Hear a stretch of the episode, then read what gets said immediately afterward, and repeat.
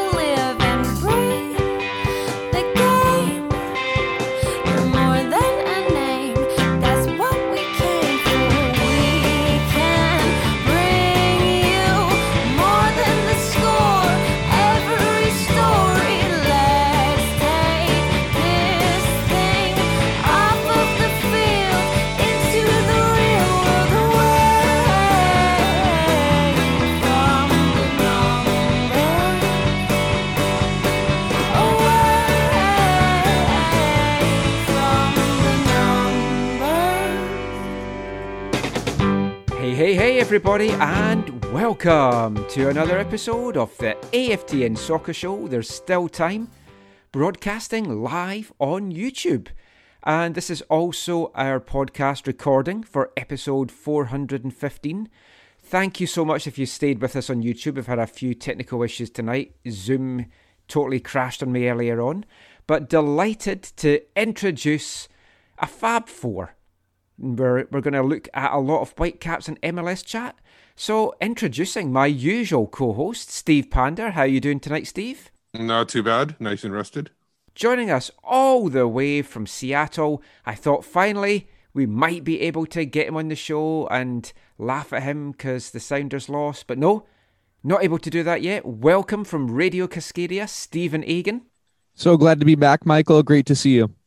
And welcome to the lady who asks diabetic footballers what their favourite candy bar is. It's Harjeet Jahal. Hello, nice to see everyone. And bravely wearing a New England Patriots hat after my team thumped your team on Sunday. And now we're going to beat Stephen's team, I'm sure, next time out as well. I was going to wear a forty-niners thing tonight, but instead I've I've chosen to wear my East Fife tartan top. Available for forty-five pounds from the East Fife shop. Lovely. I recommend it highly. And also another fun thing arrived in the mail for me today. You may remember me going on about Faroe Islands football. Well, I got my Vikinger badge. I ordered this via a seller in Russia. So it's a Faroe Island badge from Russia to Canada. That's the kind of international show we are here at A F T N. You realize the coincidence that you ordered something from Russia and now your uh, computer wasn't working later on that once it arrived. Wow, yes. Is this a bug? Is it actually a badge? Who can say? Maybe I should get rid of the packaging ASAP. But we do have a lot to, to chat to you about tonight. Two Whitecaps games. We're going to look at how the M L S West is shaping up and just, just some general M L S chat in particular. But, but we'll kick things off by saying this is recording episode four hundred fifteen of the podcast as well. It's definitely worth listening to the podcast version as well. Otherwise, you won't get to hear the wonderful music I've selected this week, which is from a concept album all about Genghis Khan and Mongolia. And I mean, that that's surely worth, worth a listen. I can see Stephen is getting excited by the thought of that already, so we'll, we'll make sure he gets that. But we are going to kick things off talking Whitecaps for the first few parts. Before we delve into tonight's game against the Sounders, though, I want to take us back three days to the win against San Jose. It was looking bleak at half-time, one nil down, and then everything came good in the second half. Ali Adnan scored a beautiful free kick. Tosin Ricketts got a clutch winner. All of a sudden, the gloom is lifted. The Whitecaps' playoff hopes are back on the table, perhaps. Before we get into the Seattle game, let's just look at the San Jose game. I'll just get your thoughts on what you made of that. We'll start with Steve. What, what did you make of that game against the Earthquakes? Well, I think it's, uh, uh, if I'm not mistaken, it could be the first time they came back from being down at halftime. Or am I am I wrong on that? I'm not sure. Um, but it, it was an excellent second it's a game time that, this season. It was the second time. I did not expect them to come back in this game. It seems like that they don't have that in them. Uh, we've talked about it many times before. Uh, when they go down a goal, it like, seems like they're uh, they're they just the, the momentum is out, the wind is out of their sails. Whatever you want, to, whatever remark you want to use, and but they came back. I think the Ali Adnan goal probably got them boosted up. It's something that came out of nowhere, and then uh, Ricketts with that excellent like, and that's something we've talked about many times over the years. Get somebody on the back post. You never know when, when the ball's going to get there. Um, uh, there's the number of players that are that Wondolowski's probably made a killing at being in the right spot at the right time, and Ricketts oh, is t- that type of player. He has, yeah, yeah. But against uh, for Ricketts, he's kind of that kind of player that will go to the net basically and and and get, pick up stuff and just slot goals in from like two inches away. Har, what did what did you make of that game on Saturday? I know you were excited to be watching it. I was thrilled to be watching it. I think uh, Mark Dos Santos' halftime talk, it must have been some hell of a talk because, you know, the Whitecaps came out in the second half with a purpose. They were really buzzing around the San Jose net. You could tell how important that half was to at least tie a goal, a goal and then go get a winning goal. And so they really, they really bunkered down and worked hard. I really think San Jose didn't pressure too much in the second half, and the Whitecaps really took it to them. So from that standpoint, it was quite uh, quite a big win for the team, almost a must-win uh, going into that game as we are joined by Chewbacca. Yeah, it, it said Chewbacca is waiting to join, and I was like, will I let this person in? I, I is it Chewbacca or is it a tribute to Stephen Egan? Let, let, let's bring in the Seattle Chewbacca, though, just now. That beard is looking really... really fuller in the last couple of weeks since we've seen you. Is this your playoff beard? Have you started it early? Or are you just not going to shave until the Sounders are no longer M L S Cup champions? Ooh, that might be a while. No, it's a lockdown beard. It's got, you know, I have to find some way to pass the time, measure the time. Uh, and frankly, I don't have a reason to shave it until that until that stops, right? And so I'm I'm committed to lockdown, but I've got to find some way to measure it. Um, as far as the Whitecaps against San Jose go, man, I thought that sure was a gutsy second half. And timely for once, with a real moment of quality from Ali Adnan. Uh, but to get the goal right after the break, really a great spot for momentum. And uh, what a big performance in in the most important match of the year at the time. And, and Chewy, what, what did you make of that game on Saturday? I, I don't think I could have put it better myself. And that sounds very similar, I think, to what MDS's halftime team chat would have been. A couple of things I just want to talk about from that San Jose game. The the goal that was given up, and I asked M D S about this in the, the pre-game chat on Monday. It was another ball over the heads of a defender.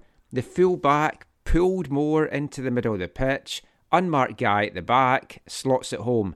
Now, M D S said he felt this was a bit different to the other goals that have been given up. It looked exactly the same to, to all the other goals that, that had been given up to me, Har. Yeah, I don't know if they practiced that play five hundred times, six hundred times, or seven hundred times, but we keep seeing it. It's almost like deja vu.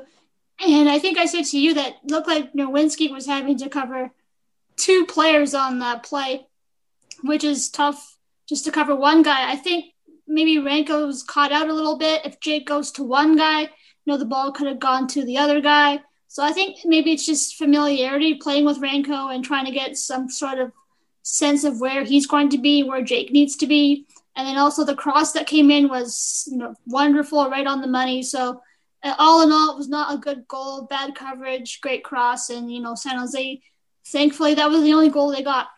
But it always, it always seems like that whenever this happens, it's always Jake's original man that scores the goal, and not the not the person that whoever he's covering for scores. It always seems to be. Uh, I know you're not saying it's the same goal, but it's got a very good um, streamlined resemblance to all the other goals.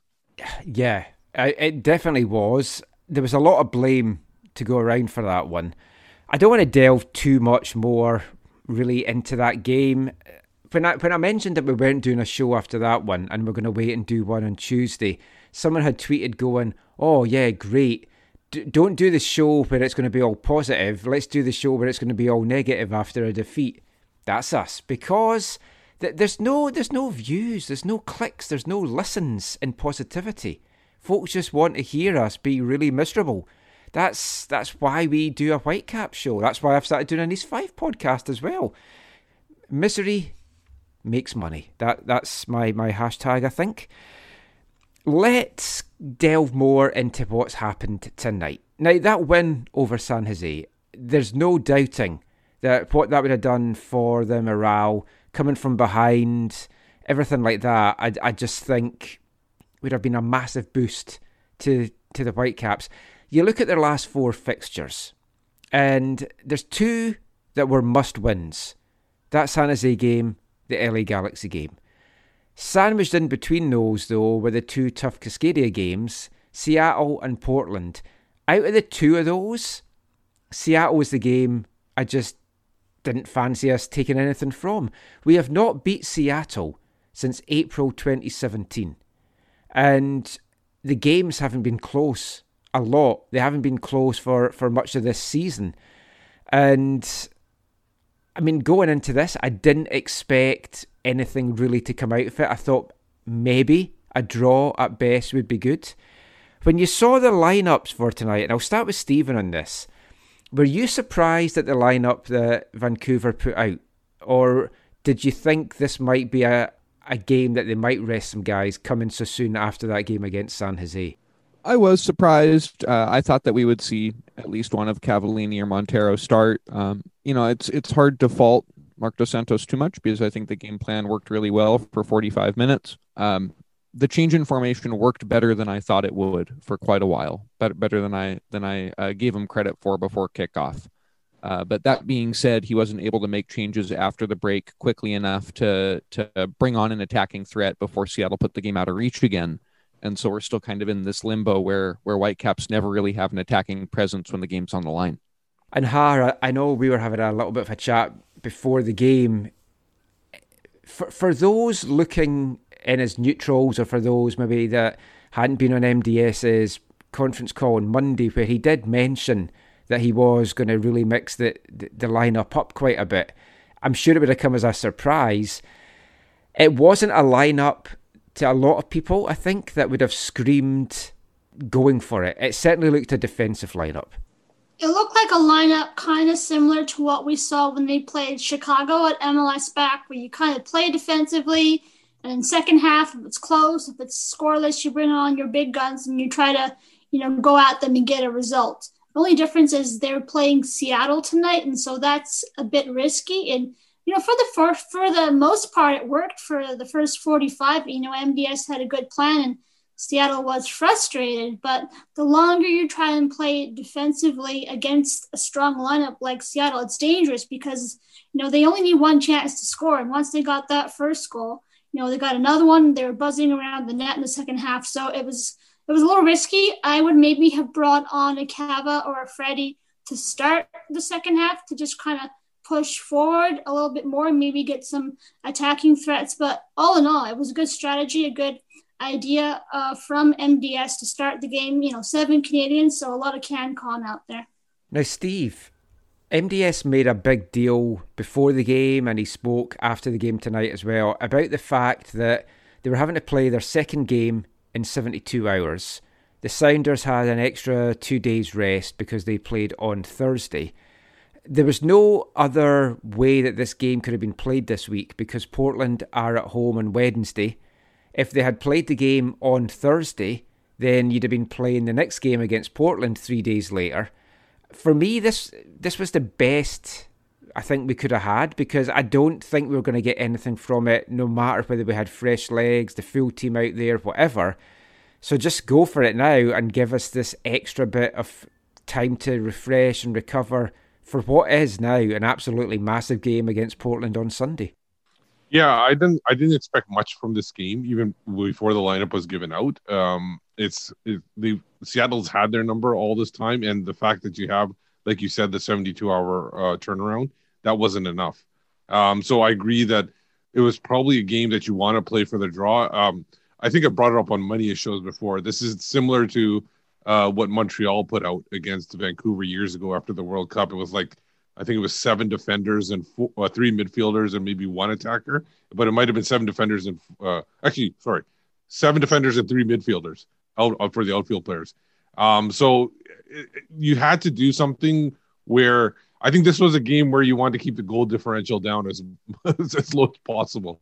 Uh, so you didn't uh, become the worst in case it came to that, where goal differential came into play. I, I, this was one of those games. I don't think goal differential is anything that the Whitecaps can salvage at, at this point. The thing that they've got going for them is the fact that they haven't got any draws. Yeah, um, that's the one thing. And and I think Steven said that a couple of weeks ago, where that could be their gimmick, where they just play the play the season without drawing a game.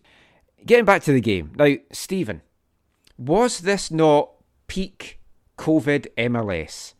Seattle travelling to play the home game against Vancouver in Portland. That's that's twenty twenty in a nutshell, really. You know, I, I just can't say it any better than that. And, uh, you know, I mean, it just, on the face of it, feels like the start of some type of weird soccer stress dream more than it does to an introduction to a real Major League Soccer game, right? But it's just, it is so weird. It's so odd to see the the Whitecaps tarps in Providence Park, and to see the the you know navy blue projected on the on the seats of the stadium. It's just all wrong. Um, Brian Schmetzer uh, before the game talked a lot uh, this week about how difficult you know he thinks it is. How what what a tough task it is for Whitecaps uh, to you know live out of a hotel, play in somebody else's stadium, be away from their families uh, during all of this, and and uh, you know. I think you have to give them a lot of credit for the results that they have taken. Uh, Har, I think I saw your tweet earlier today. You know, uh, but before today, Whitecaps had been uh, extremely good at Providence uh, when they weren't playing Portland, right? Yeah. Um, and so oh, it's just, you know, I mean, they're, I mean, they're a... still unbeaten I, if they don't have to play a Cascadian team. There you go, right? Just tweak, tweak that fact a little bit. That was See, a I, fun fact right there. I, I think that regardless of what happens for the rest of the season, uh, th- that is something special. That record at Providence Park in that difficult circumstance, that's that's something to build some confidence in, uh, excuse me, off of in the club, even mm. if it isn't, doesn't translate to playoffs, even if it doesn't translate to trophy. It's it's um, a difficult circumstance where they came together and really succeeded, right? I'm yeah. wondering if there's a, a, a correlate, like a comparison somewhere else in the world, another league, where you would see two rivals play in another rival's mm. um, uh, uh, uh, home stadium. I mean, the only time you've maybe had it was when Wembley wasn't getting used to host like cup finals and cup semi-finals. So you, you were playing games at different places around England, but I can't it probably even... happens in Champions League quite a bit. If you got, there might not be full rivals, but you got two top teams playing in another top team's uh, yeah. uh, stadium. We're going to delve a little bit into that side of things just uh, later on in the show as well, because I've, I've got some audio that we'll play in the podcast just off M D S and Cava and, and Andy Rose talking about that they want to make this mean something. They don't want to be away from their family and going through all this for it to count for nothing. And, I mean, they still are in, in the mix in the, in the playoffs and everything like that. So, I mean, we'll look at that as well. But it was a tough game. It was a pretty boring first half. Very little to, to talk about in that. It was the last minute, the forty-fourth minute, really, before the Sounders started to to put anything up, really, to, to kind of test the Whitecaps. Now, Stephen, we've spoken before, and uh, speaking to, to Jackson uh, as well, good friend of ours on the radio down there at K J R in Seattle, it's kind of known that Seattle struggle to break down teams that kind of bunker against them. But as Har was saying and as Steve were saying, there's only so much you can bunker against a team before eventually they, they seem to break it down. That that first half, when it got to halftime, did you feel confident that it was going to be a repeat of a couple of weeks ago and they would just kind of find a, a different gear in that second half? Relatively so. And, you know, I mean, I think at the very worst, it looked like nil-nil was probably as bad as Seattle would come out of it. Um, Schmetzer men- mentioned after the game uh, that at, at the half, the main change they made was that they pushed Paolo and Svensson a line higher up, or excuse me, uh, they pushed them uh, beyond the attacking band of three for Vancouver, just pushed them advanced beyond that. And, you know, he thought it really opened up the space and the passing channels for him. And so I, I was kind of struck by the idea that, that, you know, it took one tweak from Seattle at halftime mm. to kind of break the game open. Um, and it's unfortunate, you know, like, like, you know, I mentioned earlier with Cavallini and Montero um, that M D S wasn't able to play, you know, a similar card at half, because, you know, Seattle's not just going to sit on the game like that when it's not going their way. Um, and so I thought, you know, may- maybe that's the criticism, is that it was great for forty-five minutes, great defensive plan, but then there has to be the idea for the evolution. What, what is Seattle going to do from here, and how are we going to counter it? And and I think that maybe the idea there was a little bit weak. That's that's a good point, because you can have all the plans in the world. M D S obviously had plans as to what he was going to do in the second half, but a lot of that depends on the, the opposition. And you had the best Seattle team out there against quite a, a weak depth side of, of the Whitecaps. I mean, at nil-nil at the half-hour, it, it was a good performance up to that point. I know it's not exciting, and I know a lot of folk watching at home will be bored, but to me, it was perfect. It was perfectly executed. They'd got to nil-nil. They'd frustrated Seattle. Did you think they could keep that going for forty-five minutes, or did you expect it kind of to unravel the way it did? I thought it would unravel, just because I've seen that episode before when they played Seattle at the beginning of the month. Scoreless, zero-zero going into the second half, and then they scored three goals against the Whitecaps. So I kind of thought Seattle would kind of turn up and really, you know, crank up the offense. The Whitecaps did have those guys coming in off the bench, so they had a chance, they had a shout to kind of keep it close. So from that standpoint, you kind of seen this movie before, kind of knew what was going to happen. So yeah, at least it was more exciting, more entertaining second half. V A R, I decided to show up, so that was yeah. uh, familiar too. And they did better. They only gave two goals up this time. Obviously, yeah, for, they didn't get one, but for me, I would have thrown caution to the wind and just made three subs at halftime, and just because because if you know Brian Schmetzer is going to make uh, adjustments, why not make adjustments to his adjustments that you think mm. he's going to make? I, I would have just done that, because there was nothing to lose. If he was going to bring in those players in like at the fifty-eighth minute or whatever, anyways, or sixtieth minute, what's another fifteen minutes if you're going to go for it, right? And and you're going to have the advantage of Portland playing on Wednesday, so you get an extra day off uh, in advance of what Portland's going to get too. So why not take a chance and see what you th- throw, like basically catch Seattle off guard. There's no, there's mm-hmm. nothing to lose at that point. No, Schmetzer mentioned specifically that uh, they planned for uh, a different formation from the Whitecaps, specifically a back four, and being able to kind of match up two forwards, pushing Morris high next to Ruidíaz and matching them up against the center backs. And that it really threw them off to have three center backs back there. Ah. Um, I think that was the key. I think you mentioned it, Steve, is that, is that, um, But, you know, M D S managed to surprise Sounders for forty-five minutes. And I think that would have been the cool thing, would have been another surprise at the break. So I, I, I am right there with you. I think halftime changes, something else to surprise Seattle, and, and a result was there. Yeah. And when you're the team that's like been beaten around by Seattle for so long, you got to keep pulling up these surprises and catch them off guard. Uh, do something that they don't expect. And I'm, I wish more football managers or coaches, whatever you want to say, do these kind of things to keep to, instead of doing the typical wait till the sixtieth minute or wait till you get scored on and then make the substitutions. Do it beforehand, catch them off guard. Hmm, interesting. Chewy, what, what was your thoughts at halftime? Hmm. Yeah. Well, clearly he was surprised, but yeah. he expected what happened in the second half there. Oh, do, do you speak whatever language Chewy speaks? Klingon? A little bit here and there. I can. I, I picked up a little bit here and there. Yeah, that is a good time, I think, for us to to take a little bit of a break. If you listen to this on the podcast, we're going to be back looking at the second half after we hear the first of tonight's songs about Genghis Khan, and we'll be back with that after this. Hi, I'm Mark Dos Santos, and you're listening to the A F T N Soccer Show.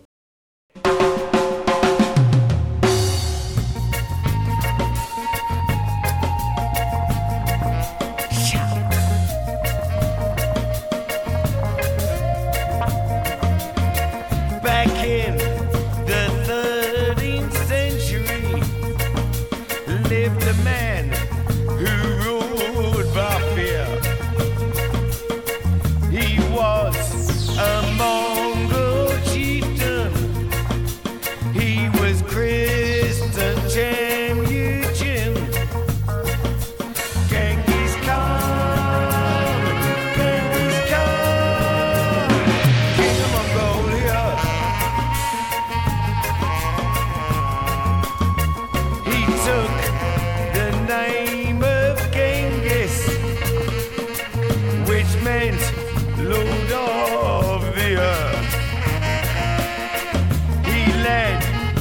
horse among us. Over the world he would assert. Genghis Khan, Genghis Khan, King of Mongolia. Welcome back to the A F T N Soccer Show on C I T R Radio one oh one point nine F M. Broadcasting from the unceded Musqueam Territory at the University of beautiful British Columbia. And kicking off this part, it's not the final song from this month's Artist of the Month, Splodgenessabounds, because we've got something special lined up for you this show. And this is the whole reason that I picked Splodgenessabounds to be our Artist of the Month for October. This song you heard there was Genghis Khan, taken from the very rare nineteen ninety-nine cassette, Holidays in Mongolia. This was a ten-track album released by Splodgenessabounds lead singer Max Splodge, and it was a concept album all about Genghis Khan, the Mongols and Mongolia, painting a picture of the rampaging hordes from Genghis Khan's time being reinvented into modern-day society, still living in their felt tents, but with their bowl haircuts, wearing plimsolls on their feet and eating bags of chips all the time. And ultimately, Genghis Khan rising from the dead to take over the world once again. Now, you might think that is a, a strange kind of concept album, but it all stems from Max Splodge going for a D N A test in nineteen ninety-nine and being told that he was a direct descendant of Genghis Khan himself, inspiring him to write this album that was never actually released as a C D or a vinyl record, but some tracks from it did appear on Splodgenessabounds' two thousand C D, I Don't Know. And we kicked things off there with Genghis Khan. There's three more crackers to come. I'm sure you can hardly wait. Shuey, you, you're a, a big fan of Mongolia, I'm sure. They live in felt tents. That seems right up your alley. He, he sounds in distress there. And another kind of animal that sounded in distress were the Whitecaps in that second half, especially in the, the first fifteen minutes. For, for those that don't know, this was Raul Ruidíaz's first game back for the Sounders. He had been away playing for Peru, uh, caught COVID off Paddington Bear, shouldn't have shared those marmalade sandwiches, so he'd been in quarantine. I think the Whitecaps defenders thought he was still in quarantine, Stephen, because the social distancing they gave him on that goal was like gigantic. And ball came on from Nuhu. Ruidíaz finishes it, flag goes up, offside, we all breathe a sigh of relief. They played the replay and it's like, yeah, he's not offside. M D S is adamant that it should not have been overturned. He said to him it was not clear and obvious. I think it was. What did you think? I think you can definitely make the argument. I see where M D S is coming from, that it's not clear and obvious. It's a very tight call. Um, you know, there are people who want to see the the decision on the field stand as it's as it's made when it's really tight, right? Um, for me, I feel like this whole offside thing, you know, what's going on in the E P L, uh, whatever discussion we're having about it here, I feel like it's really pretty simple. Where I feel like the law, I, I'm not certain, but I think the laws of the game mention that you have to derive an advantage from being offside, right? Mm-hmm. Um, and I just wonder if you're looking at whether somebody is, you know, one pixel offside on the screen compared to the defender, how can a person possibly derive an advantage from that? Right. And so I, I just I, I think that the margins that people get down to analyzing today in terms of the offside decision, oh, I think yeah. it's silly. I think it's it, it's it, it, unless the play actually came down to a to a micrometer in terms of who got to the ball first or something like that, we should. We should just look at it in terms of, did you derive an advantage by being in front of the of the last man? And in this case, I don't I don't think that Ruidíaz is clearly in front of the ball. For, for me, it's even. I, I I think it's right to give the goal, um, but I can definitely see why M D S would feel aggrieved. Uh, so, sorry if my tangent about uh, about E P L tangents is not um, Uh, well, at least we don't have, have that stupid line, because that's what's ruining it, because you yeah. are talking about a pixel. That's basically what it what it comes down to, Steve. And, and the thing is, is there was a game, obviously the game earlier, Montreal and I think what they're playing Nashville. Columbus? No, Nashville, Nashville. They're playing Nashville. Uh, same colors. Uh, Nashville. They're playing Nashville, and uh, there was a goal late that Quinto scored, and it was called offside. And I felt it was more onside than the Ruidíaz goal. It was actually felt more onside, and they didn't. Oh, they didn't even review it. It wasn't. It didn't even go to review. So it's it's it's odd to me. Like where, like I agree that if it was called offside on that play, it probably wasn't. There wasn't enough evidence there to overturn it. Um, it should have been. It should have left it as is.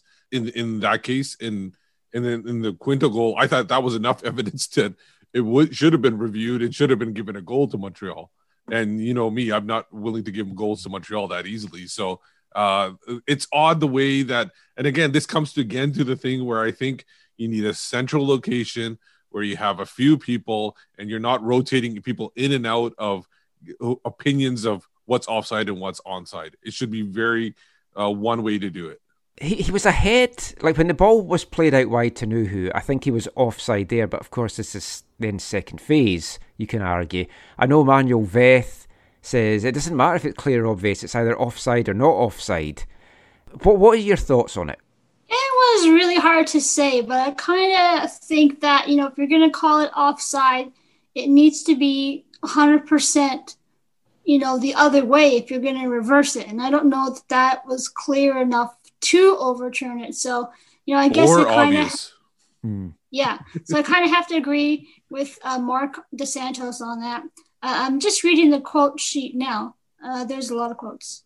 I, I think people are uh, misunderstanding what clear and obvious means. I think clear obvious doesn't mean that it's whether it's offside or not. Clear and obvious means that is there a clear and obvious mistake in in the in mm-hmm. what was called on the field, and should it be reviewed? Not if it was clear and obvious offside. That's not that's not what clear and obvious means. It's whether it should be reviewed or not.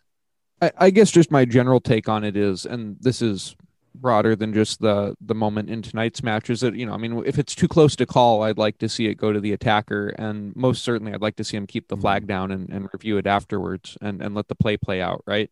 Um, so for, for me, I'd like to I'd like to see that that play given as a goal just in general as a soccer fan, but I'd like to see it given, you know, against anybody else as well. So although I agree with I, I agree I agree that with a fully, it should always, if you want to get more people interested in the game, you got to give it a little bit more of an advantage to the attacking side, um, because it you, as we know, everybody complains, oh uh, soccer's a one nil game or one one or something. There's no harm in having extra goals in there. Well, no, I mean, up to that point, it hadn't been very exciting. But then it's like things kind of went off the rails a little bit in the second half after that goal. I mean, Chewy, first of all, was that offside for you? one nil Seattle, fifty-four minutes Six minutes later, it's two nil Ruidíaz has another hand in the in the goal. Lodeiro finishes it off. A lovely curling finish, Stephen. And Ruidíaz just skinned Ranko, just kind of left him in his wake. Great cutback, but that finish from Lodeiro, that is the quality that the Whitecaps lack most of the time. Cavallini's got it in him, but most of the time, that link-up play, I think that's what we would love Cava and Freddy Montero to be, but what Lodeiro and Ruidíaz have just seems on a different level. They sure have executed it against the Whitecaps in the last few years, um, and have earned results uh, with it. Um, that being said, you know, I just... I think that right after the first goal on fifty-four minutes you can kind of see the game change, and it's it's complete. That there's so much space. Sounders look rampant. Frankly, Whitecaps kind of look like they have their heads on fire a little bit, and it's just there's no there's no real plan for how how Whitecaps are going to get a foothold in the game, gain an attacking presence, and keep Seattle from just, you know, tearing them apart at the other end. And frankly, it wasn't the first chance that they scored on after the first one that they got, right? I mean, they had a couple of chances just in those six minutes. And so I just, I thought there was a little bit of inevitability about the second one, whereas the first one was, was, was the game. Can Whitecaps sit in? You know, that was the, the proposition M D S set up. Can Whitecaps sit in and keep Seattle out? And they did a great job of that for as long as they did it. But once that proposition fell apart, I mean, man, it just, it, it, after the first goal, to me, it didn't look like it was going to be a competitive game from there, unfortunately. And sure enough, no. It only took six minutes. Well, I mean, it kind of felt like a training match after they went to two nil. That last half hour, Seattle... Well, I was going to say it was easy for them. The last ten minutes, it wasn't that easy. Uh, I mean, hard. The, the Caps really turned it on in that last ten minutes. They had a couple of chances. Ali Adnan had another free kick that whizzed past the post.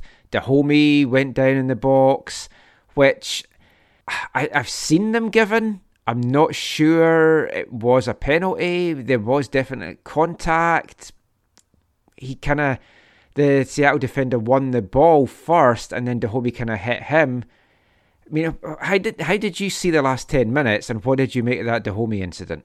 Yeah, the Whitecaps had a few chances to get maybe a goal back and make it closer, or even try and make it two goals there. Uh, the Dahomey play was interesting. I don't know why it, it didn't at least go to V A R. I thought that should have been something that happened. You know, Cavallini had a half bicycle kick attempt that was a great effort, and Ali Adnan had another uh, long distance shot on target, but it went wide. So they had a few chances, and I, I think, as I said earlier, maybe if they had brought on these big guys at the start of the second half, maybe they would have created more opportunities or had more scoring chances. So you kind of you're playing with fire if you're going to wait and then bring them on later, because then Seattle's already up ahead, and then you gotta push forward without getting ca- caught on the counter. So it, it was really a mix. They had some chances, but it was just a bit too late for them to try and, you know, get a result. So uh, it's uh, much ado about nothing. I mean, the Dahomey incident would have been viewed, reviewed, because they do quickly look at that. It just must have been deemed that it wasn't, a, again, a clear and obvious one. I mean, Stephen, did you think it was a penalty? Um, I... Uh... I, first off, I did see on Twitter that there was a brief V A R check for it and that they, they determined no penalty. I saw an angle on local Seattle television, on the local Seattle broadcast, uh, that was, uh, for, for me, definitive uh, and clear that he won the ball and it was, excuse me, that Arriaga won the ball and it was a clean challenge. Mm. Um, and to me, it's just that simple, honestly. I, I just, I've seen a good angle of it. I think I don't think it was a penalty. Steve? Yeah, I, but I, I think I think the Dahomey like uh, histrionics that he's done so far this season has probably played into it. What mm-hmm. I'd like to see is them to bring some players in and ask them not to dive for at least half a season, so that they could build a reputation of not diving, and then so when when they need the goals, then they could dive or do something else, and they'll know that, you know, this guy doesn't have a reputation. They need to like spread it out a little bit better. So diving tactics for the team. Yeah. I, I mean, the, the dark arts can work and benefit you, but once you get a reputation, especially in this league, it's a reputation that doesn't shift from you. We've seen it with Teixeira, we saw it with Fernandes before that. It's it's a tough one. I don't mind it sometimes. It, it is a blight in the game, I know, but... But you but you got to pick your spots. You can't yeah. do it like in the middle of, you know, the fifty-yard touchline or something like that, where you're going to be like diving at that point. You got to pick your spots where you're going to um, uh, where you're going to dive and where you're not. I had a, a good chat with Kristen Knowles during the, the Forge uh, CONCACAF League game a week or so ago. Time means nothing anymore. I can't remember when that even was. And we were talking about like the dark arts at the end, and it feels like Canadian teams and Canadian players have finally learned to do that on the international stage, and I think we've needed to do it in CONCACAF because other countries are doing it. Other teams from other countries are, are doing it. I think that's an aspect of the game I would have been good at. Crap at the rest of football, but I think me and dark arts are, are like made for each other. But if if other teams are doing it and getting away with it, fair enough. But once you've got V A R, you can't expect to get away with stuff like that. I mean, that that's it's just stupidity. Anyway, that's our chat about the game. We're going to delve into some of the, the YouTube chat and then some other M L S things in a bit. For those of you listening on the podcast, I'm going to bring you some post-game audio now from both head coaches. We're going to hear from Mark Dos Santos, but first of all, we're going to hear from Seattle Sounders head coach Brian Schmetzer. So let's hear now from the Gaffers. It's obviously a, a big moment for the club. I think we've... You know, I'd like to even push that back. Even the U S L days and N A S L days, this club has always been a winning club. It's something that is within the D N A, the culture of our club. I reminded the players before the game about the great players that we've had at this club and what does it take to make it to the playoffs and, you know, other sports franchises and how, and asking them questions so that they can reflect on, you know, the job that they do. What I would come back with, Maz, is that the reason why we've been in the playoffs for twelve straight years, I mean, obviously Ziggy laid a great foundation, very grateful for that. But the reason why this club has made it twelve years in a row is because the players always are committed to themselves. They're committed to their teammates. They're committed to the fans. And it's that type of culture that can drive, that can be successful, that can win championships. If the players come collectively and they believe in themselves, that is the strongest version of a team. And so that's what we have with the Sounders. That's what we have with this particular group. I've noticed it. I've noticed it even back in Orlando in the bubble. Even when things are tough, that group, they stick together. And so I'm awfully, awfully proud of this particular version of the Sounders. And I'm awfully proud of the club for the success that we've had in getting in the playoffs for twelve years. And then just to follow up, in this game, both goals came from defenders passing the ball forward. I know there's been some messaging about people running, but what does that say about that back line and the ability to look downfield and hit that runner? Well, I mean, look, we have been, all credit to Jimmy Traore, uh, we have had Nuhu take ten balls after each practice, crossing balls, different spots on the field, his crossing references. The kid played well in the second half. Kudos to him. And then the other balls, the other things that we talk about, you know, we're a fast switch team, we're a transition team. So the ability for us to, whenever the ball turns over or whenever there's an opportunity, if the opponent is playing a high line like Vancouver did tonight, we always like to try and turn our opponents. And so I would credit both goals, not just to the back four, but I would say that's how we are. That's, that's how we are as a team. That's what we do. No, I thought in the first half, you know, we had a really young squad and guys that came on. And although we didn't generate offensively, we were sometimes flashes of danger in behind using T O, but n- of course not, not enough. Uh, I think our defensive organization was spot on. Uh, we were able to frustrate them, not giving them space, bring the game to where I wanted the game to bring to go. Uh, unfortunately, when we start the second half early, they get that goal that, in my opinion, uh, it needs to be clear and obvious to turn it uh, to, to overturn it. Uh, I'm not sure it's clear and obvious. I just saw the images. Um, But overall, their possession and their their their weapons made it hard on us. When we conceded that goal, uh, we changed tactically. We we took more risks. Uh, we came back uh, with uh, some of the subs that we thought we would do them around the sixtieth.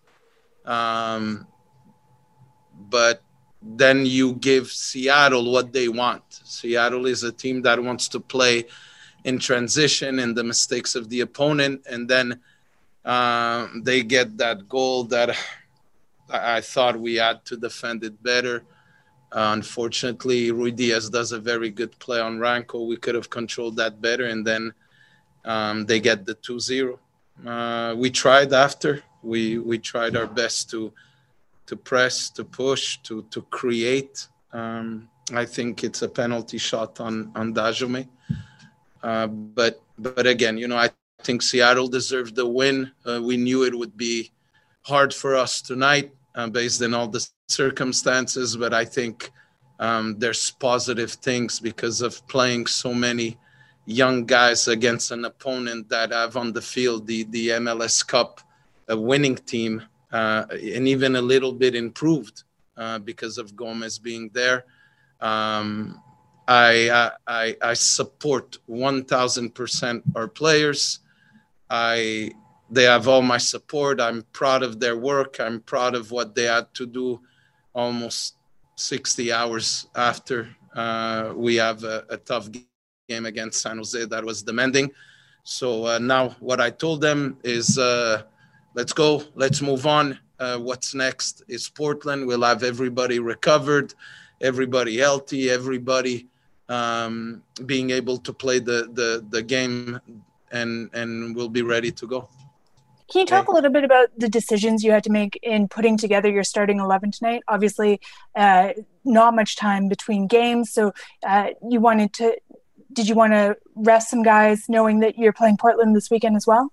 No, it's not what I wanted. It's what I had to do. Uh, some of the guys were very tight in their muscles. Some were risking injury. Some of them were uh, were not able to recover on time to play this game. So I spoke about it, I think, in the forty-eight hours prior to this game. I don't think we were playing in uh, the same ground when it comes to recovery. I, I'm very frustrated that this game had to be played in a schedule like that. I spoke about that a lot before the game, and we had to make changes. Unfortunately, we had to rotate a lot, uh, but the positive of that is that we saw a lot of guys that, that give the good answer, that push, that tried to help the team. Uh, and again, uh, I'm proud of the, the effort of the guys tonight. It was very demanding and very hard for them to play uh, again today. It would have been different if we play this game tomorrow. He's a gaffer. You can't try it up with him. He's a gaffer.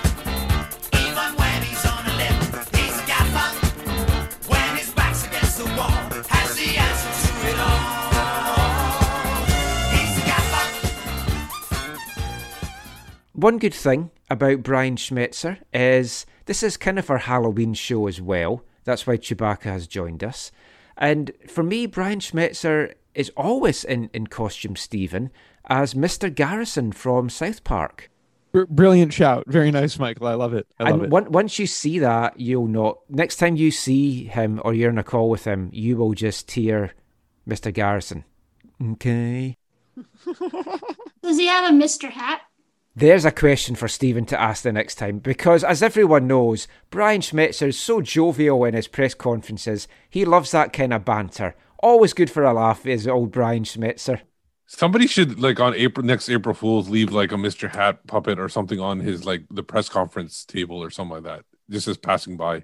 One, actually, talking of Brian Schmetzer, I ha- was having a discussion with a Seattle journalist, and I said to him, have you noticed every time Brian Schmetzer has a press conference, he's always writing things down in his notebook? I take it you've noticed that, Stephen. Do you know what he writes? Do you know what it is? Do you know what he's writing? I, I think he takes notes on the game. Um, oftentimes mm. he's got the stat sheet from the match in front of him, and that's what he's looking at. And uh, when journalists will reference one of the stats on the page, he'll frequently circle it, make note of it. Um, I think that oftentimes what he's trying to do is he's trying to organize his thoughts just for what he's trying to say to the press. Um, you know, he wants to be sure to to single out the guys who he thinks played well, on and on. Um, he gets a fair deal of softballs, but he really likes to make sure that he works in um, what he thinks to be the appropriate praise for his side. He's, you know, he's really a player first manager. Mm. And I don't mean that in like a cliche way, like everybody else is. I mean that he'll, he'll tell you, um, to the detriment of everything else, that the Sounders are the relationship between the players and the fans, and that the, every everything else is extraneous. Um, he actually got, it was really odd. You know, you, you talk about asking him questions, jovial press conference. Um, he is a very jovial guy. You can have great banter with him during press conferences.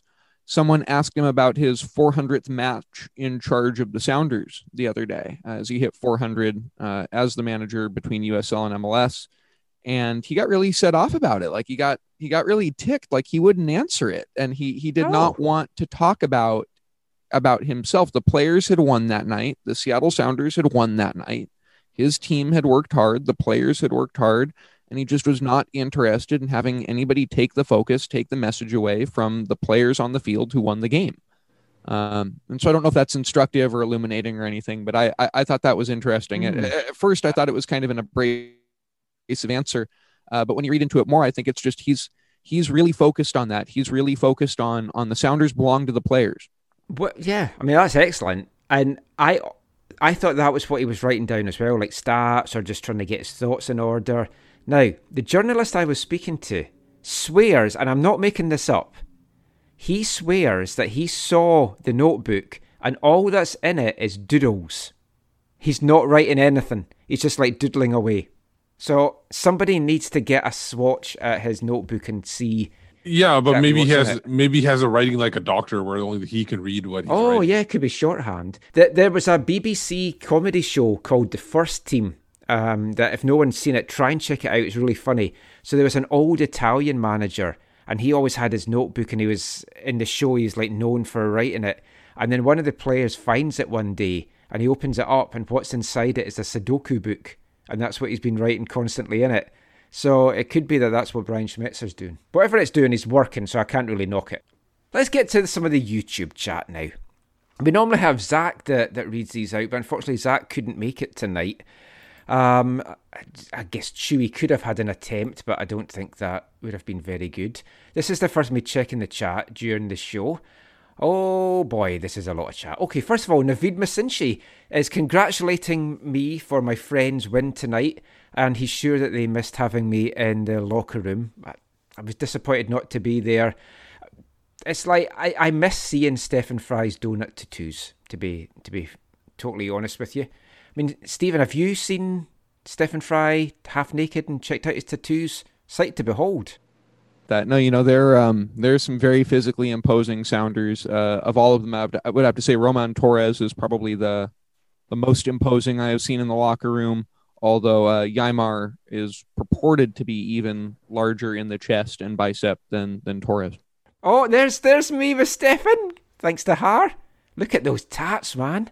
Norberto's so says, quite rightly, again, we see the quality difference between Seattle and Vancouver. Ruidíaz and Lodeiro, the difference makers once again. I mean, you, you can't ar- argue with that at all. They have difference makers that the Whitecaps just don't have or don't have on a consistent enough basis. And I, th- I think that's that's a big, big problem with the team, Steve. Yeah, that's the uh, it's the Lodeiro factor. The, I think he's the big... Like, I know Ruidíaz scores a lot of goals, but uh, you have a guy like Lodeiro who can drive the play through the midfield, and I think that's essentially what the Whitecaps are missing. We've said a number of times, even Chewbacca will agree that we need a number ten. Well, we'll get to some more chat and some Halloween chat, though, in the next part of the podcast, which for those of you listening on the podcast is going to be coming up after this. Hi, I'm Lucas Cavallini. You're listening to the A F T N Soccer Show.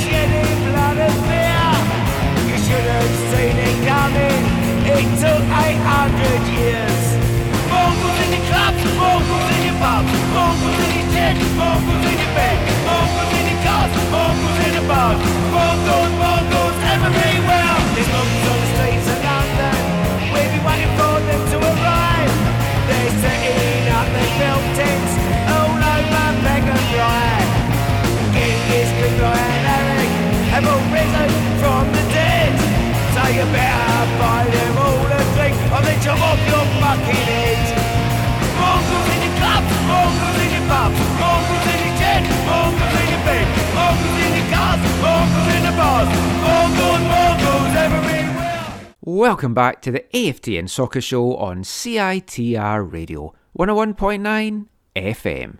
And kicking off this part, it's the second of tonight's Splodgenessabounds Mongolian-themed songs. This one didn't actually appear in the original Holidays in Mongolia cassette and was just released in the later C D, I Don't Know. Not sure why, but there you go. It's a cracking song, and we'll be back with two more Splodgenessabounds Mongolian-themed tracks later in the show. But let us get back talking football now, back talking Whitecaps, M L S. So, I put a question out on Twitter asking for what costumes Whitecaps players could dress up as, or people in the Whitecaps organisation. So Naveed, who we were just reading the chat there, had actually tweeted that nothing is going to beat Jeff Anderson dressed up as the Riddler, as we talked about in a, an earlier show. Just before I get to some of the answers we've got, it, anyone jumps out at any of you, any Whitecaps players, what should their costumes be? I mean, Har, you were asking Halloween questions to, to Andy Rose. Any costume that you would like to see a Whitecaps player dressed up in? Yeah, that went well yesterday. Yeah. Um, I don't know. I'm not really big on Halloweens and costumes. I say just be really? yourself. Oh, what so, would you dress up as? Uh, I wouldn't. I would just be me. Oh, that's scary enough, to to be honest. Stephen, what's your go-to Halloween costume? You know, I've got the football-related one. I go with the blind ref. It works every time. Chewbacca, what do you like to dress up as? I, I hear you like to dress up as Zach Meisenheimer. No? He's too hairy for you. Yeah. Steve, what's your, your go-to Halloween costume, and what would you see some of the Whitecaps dressed up as? I don't really have a go-to. I usually do something different every year. Um, but if I were to pick a Halloween costume for a Whitecap player, I would probably pick a Greg Loughlin's outfit uh, for Christian Dahomey. Ah, that that's going back to before when Stephen was born as well. Of course, it is my wedding anniversary on Halloween, so we like to celebrate it every year. It's going to be a little bit different this year, but I always like to put the willies up, Caitlin, for our, our, our Halloween anniversary, so I'll try and do something for that for her this year. Getting to some of the notifications that we had on Twitter about this. So, yeah, Wigs Digitalism says that Freddie Montero is like Joffrey when he gets subbed off, because he's not a happy guy when he when he gets subbed off. Kevbo, uh, Real Kevbo, says he'd like to see the whole team dressed as the nineteen seventy-nine N A S L Soccer Bowl winning Whitecaps, because he's never been able to cheer for a winner since. That's not true. They did win all the C S L titles in the, the early nineties, so I mean there was that. Mama Rabes says Captain Jack Sparrow for Russell Teibert. I think that's a good one. Rod Hodkinson says Max Crepeau should dress as a Fairmont Hotel, because you just come to expect clean sheets. How about David Milinkovic as the Invisible Man? Oh, yeah. Well, he is sick at the moment, so... Oh, okay. We don't know exactly what... No, I'm talking about sometimes but... when he's on the pitch. Oh, yeah, he does disappear. Yeah. Navaneeth Ravichandran said every defensive player should dress up as blocks of cheese because they're full of holes. And the last one we'll read, Walter Sue... Waterboy ninety-nine Troop says the easy one would be to dress the team up as a competent team. I guess I kind of asked for those answers when I was doing it. But we'll get into some more of the, the YouTube chat now, because we've got some more questions to, to kind of delve into. Now, Alberto says that he honestly thinks Robbo's counter-attack strategy against Seattle was more dangerous than what M D S did tonight. Teixeira, Reina, Mosqueda, they've kept Seattle busier than Cavallini alone with Montero. What, what do you think of that, Steve? Yeah, there, there are good points to that. My only thing is that I will go back to that Seattle game, the two-game series, where they really didn't give any. The, he didn't give himself a chance to win at all. So I, that kind of muddies everything that he did against Seattle.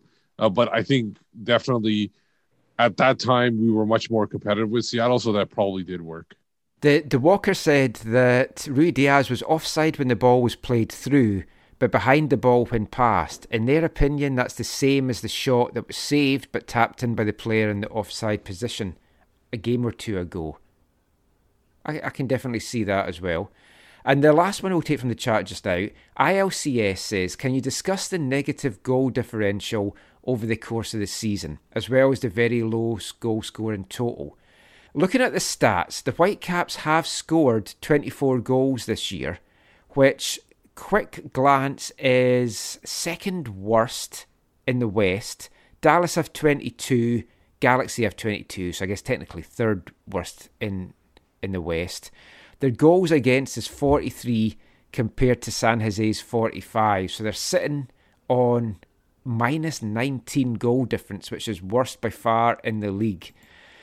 Now, or not the league, but the, the Western Conference.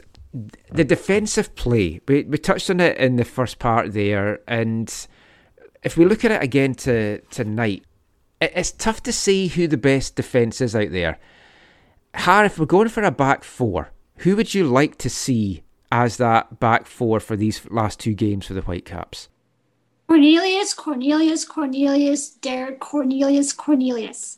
He needs to be starting at centre back next to Godoy, Jake Nowitzki at right back, Ali Adnan at left. I think that's the back four. That's the best. I know they paid uh, a million euros to get Ranko in. I just don't think he's good enough to be starting on a consistent basis.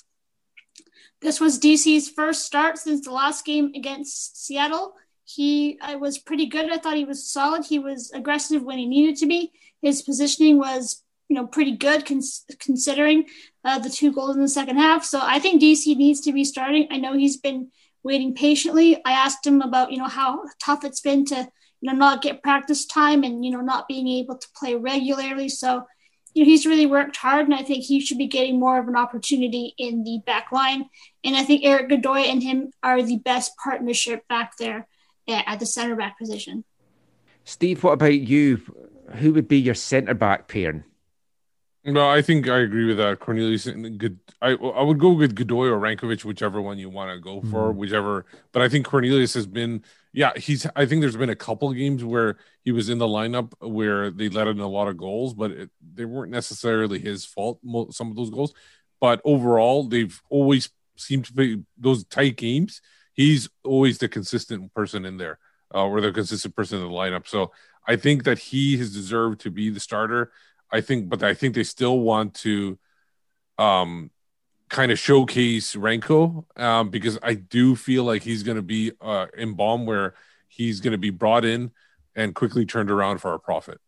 Stephen, watching from afar as the kind of neutral in this, you've seen some good defensive performances. You've seen some horrific defensive performances against Seattle. It's not been great for the Whitecaps. Who strikes you as being the two best centre-backs for, for the Whitecaps? I don't feel like I've seen enough of Ranko to, to have a fully formed opinion on his long-term future in Vancouver. I, I think I'm absolutely with you guys that right now, for the for the most important games of the season coming up, it's Cornelius and Godoy who should be starting. Um, I just... I. I don't know. I think sometimes it's tough to judge a guy on his first year in M L S at all, and then particularly this season with things so badly impacted by a million different things for the Whitecaps. Um, it feels like it's hard to judge a big big acquisition like that too harshly just yet. Mm. The, the thing for me with Ranko is like I, I like when he's bombing forward with the ball and he looks dangerous. He's a good ball playing centre back. That's not what the Whitecaps are needing just now. They basically just need a, a guy that's a stopper, that's there and can get rid of the danger and just deal with what a centre-back is meant to do. And for me, Cornelius brings that a, a lot more to the team. Peter Galindo from Sportsnet, I don't know if anyone saw this on Twitter, but he was putting together a number of different charts for players, Canadian players and and Canadian teams th- throughout M L S. So he was doing requests as well. So I asked him to do a comparison of four centre-backs, throwing Andy Rose into the mix as well. And it was it was really interesting because analysing it, to me, Godoy and Cornelius are your two best centre-backs based on those stats. And I don't think that is what we're going to see in these last two games. I think M D S likes the pairing of Ranko and Godoy, but I think we're going to be much better having Cornelius and Godoy. And as Steve touched on there, there has been some mistakes this year that I think have been pinned on, on Cornelius, and I don't think that's fair because there's been a lot of blame to go around on the goals. And the thing is, you're right about the whole thing right now about the center backs. I know you want to play Ranko because he can handle the ball and can move the ball forward, but this point, because their midfield is too weak, you need to go with the, you know, the the, the marketing, uh, you know, the anagram where it says, uh, KISS, basically keep it simple, stupid. So just keep it simple at the back. Do not try to get put people into positions where they're not going to be able to recover, and and let them play defending game. And that's what Cornelius does. He plays a simple game. He gets the ball clear. He's in the right position at the right time, and he's not trying to do too much. And you got to do that right now because when they start bleeding goals, they really bleed goals a lot, which is why the goal differential is such a huge thing. What about right back? Do we stick with Jake Nowinski? Do we have Bikel there? Do you move Godoy to right back and have a Ranko Cornelius centre-back pair in her? Or is that just too much to, to risk at this point of the season? I believe I already said Nowinski should be at right back. Uh, I I uh, know you like Jake. I, I think Jake is good, but I think the thing is what you got to get into his head that is to stay in his lane as well. Don't overcompensate for somebody else's mistake. Uh, because that back post is really, uh, they're, they're giving up a lot of goals at that back post, and they need to cover that more than in the middle. He's brought some more offensive flair uh, this season. You know, he's got two goals. He's getting forward more. He's hustling all around the pitch on the right side.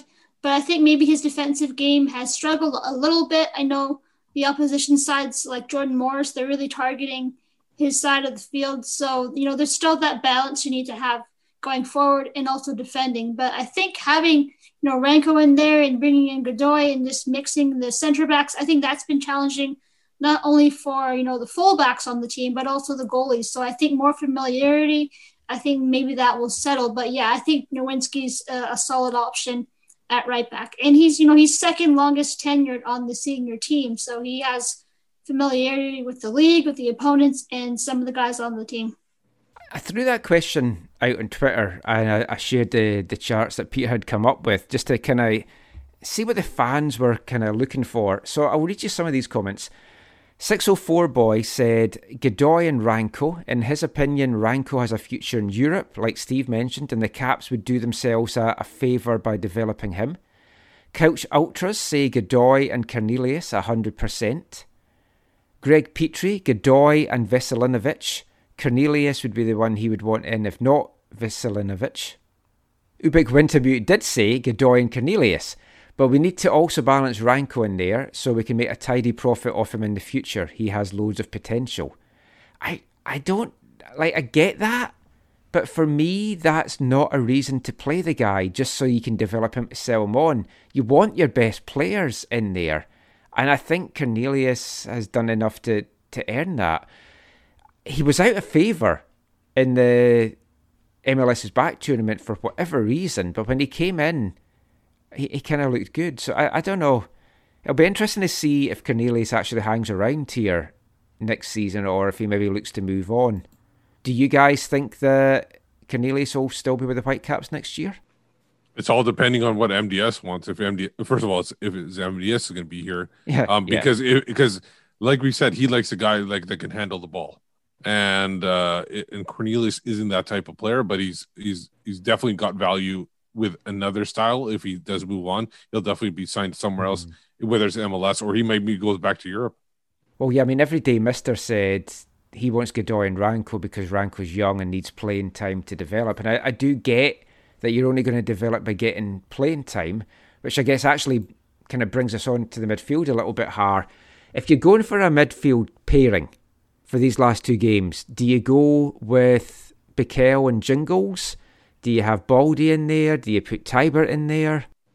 Yeah, I'd like to have Baldy in there, but you know he's he's only twenty years old, and I know you know he's kind of looked at the next top midfielder, the future midfielder of this team, but he's still young, and I don't think uh, the coaching staff is fully comfortable with pulling him up there for, you know, the next ninety minutes each and every game. So with that being said, I'd go with Jingles and Bikel and then Rusty Teibert on that left side. You know, he has been pretty solid on the left side, and Rusty's been filling in for Ali Adnan when he gets up the field. So I think that's kind of set. And then Dahomey on the other side and Cava and Freddie as the two f- strikers. I think kind of that's the set starting eleven we're going to see in the next two games. The question mark, I think, is the center backs. I, as I said, Cornelius, I think he should be starting, but I think M D S may revert back to the Godoy and Ranko. So we'll have to see. But yeah, the midfield's been solid. And so, yeah, I don't know what he's going to do, Mark Dos Santos, but he'll probably go with the winning lineup that we've seen the last mm. few games. Steve, who would be your your two? Um, if if you're gonna go with if my choices of Cornelius and Godoy, then you're gonna have to have somebody that can uh, push the ball up, and I think Baldy is the only one of those midfielders that can do that. I think Peter did something on Baldissimo too, and he yeah. was clear and away the most like all around midfielder. Yeah, he, he looked at uh, all the midfielders as well, and I, yeah, yeah, Baldy stood out by by a mile. It's maybe the, a lot to throw him into two big big games though. I don't. Yeah, know. But why not? What do you have to lose? Why not get this guy into place. Those kind? Oh, come on, man! I just, I just want to see this these guys get better. And and because even if you get in the playoffs, how long is that going to last? Well, yeah, like, we'll we'll come to that soon. Yeah, that's that's going to last until the national anthem, the playoffs, basically. Once the national anthem is over, the game's over. Um, but uh, I think that you got to put him in because I not I'm not even saying for the future that he's the best player. I'm saying the present right now, he's mm. one of the top three midfielders um, because there's not very much to differentiate. And the one thing he does well is get the ball up the field, and you need to, if your midfield can't do it along the deck, yeah, you might as well get that up in the air and switch play and get it to your wide areas and all that stuff to maybe create some uh, attack. Stephen, I don't know if you've got a chance to really see much of, of Baldissimo apart from the the games really against Seattle. What what have you made from any highlights and stuff you've seen of him, or just the midfielders in general? Is there any midfielders that you've thought, oh, I, I don't want them playing against Seattle because they're going to cause issues? I mean, f- frankly, no on the latter question. Um, on the former, though, I think Baldissimo looks like a, you know, pro- promising guy. I mean, I I uh, naturally have not seen him to the extent that you folks have. Um, but that being said, he looks like um, like a good partner for Teibert. Like he, like he has a a little bit of a of an attacking intent, ability to distribute the ball um, beyond what maybe some of the other Whitecap center mids I've seen have been able to do. Um, but I, I, I think, you know, you bring up a good point. Um, excuse me. I think Steve brought up a good point. It's tough to hand over the keys to center midfield to a twenty year old, right? That's a tough thing to do. Um, but also a good point. If there's nobody, if there's nobody clearly better, if he's the best guy, should definitely play him. Mm-hmm. Um, I, I, I think, you know, maybe going back to the point earlier about should, should Ranko play because you want to sell him on eventually. Right. I mean, that's, That's not a great reason to play a guy, but playing Baldissimo because he has time to develop and because he's the best guy for the position right now, well, that checks multiple boxes. Yep, absolutely. I, I think that's it for our, our chat, really, about the, the game and the, the couple of games that, that's coming up. For those of you listening on the podcast, you're really lucky because it's time for this week's Wavelength.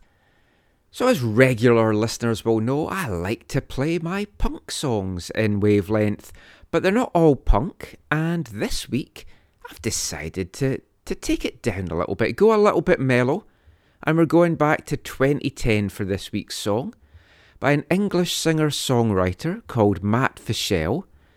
This was a song that was released as a single in twenty ten, and also featured on his debut album, released in twenty thirteen, called Not Thinking Straight. It's a song sung from the perspective of a young gay schoolboy with a crush on the straight captain of the school's football team. The lyrics tell of a relationship between the two boys, but it is ambiguous as to whether or not the relationship is real or imagined in the narrator's mind. Intrigued? Well, let's hear it now. This is Matt Fischel and Football Song.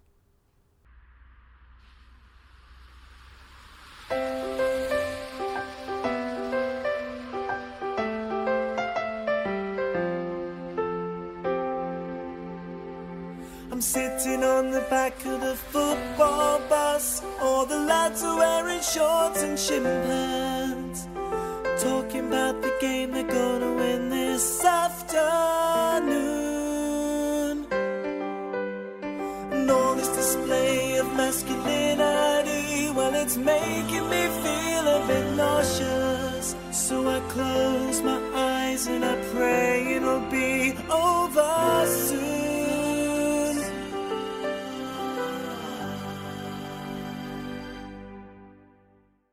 Now I have never functioned well at a competitive sport. I just can't find the fun.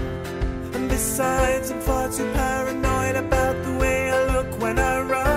When I run, when I do run. So I simply comb in my hair, trying my hardest not to stare, but it's getting cold now.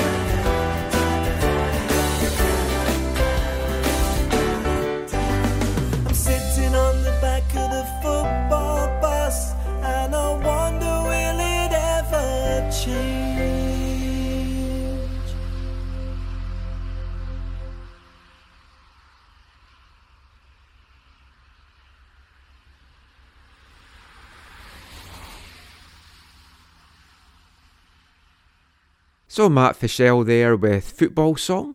Something a little bit different for you in this week's Wavelength. I hope you enjoyed that. But we're going to be back talking football and back with our final song from this week's Genghis Khan and Mongolian themed album. And we'll be back with all of that after this. Hi, I'm Tosin Ricketts and you're listening to the A F T N Soccer Show.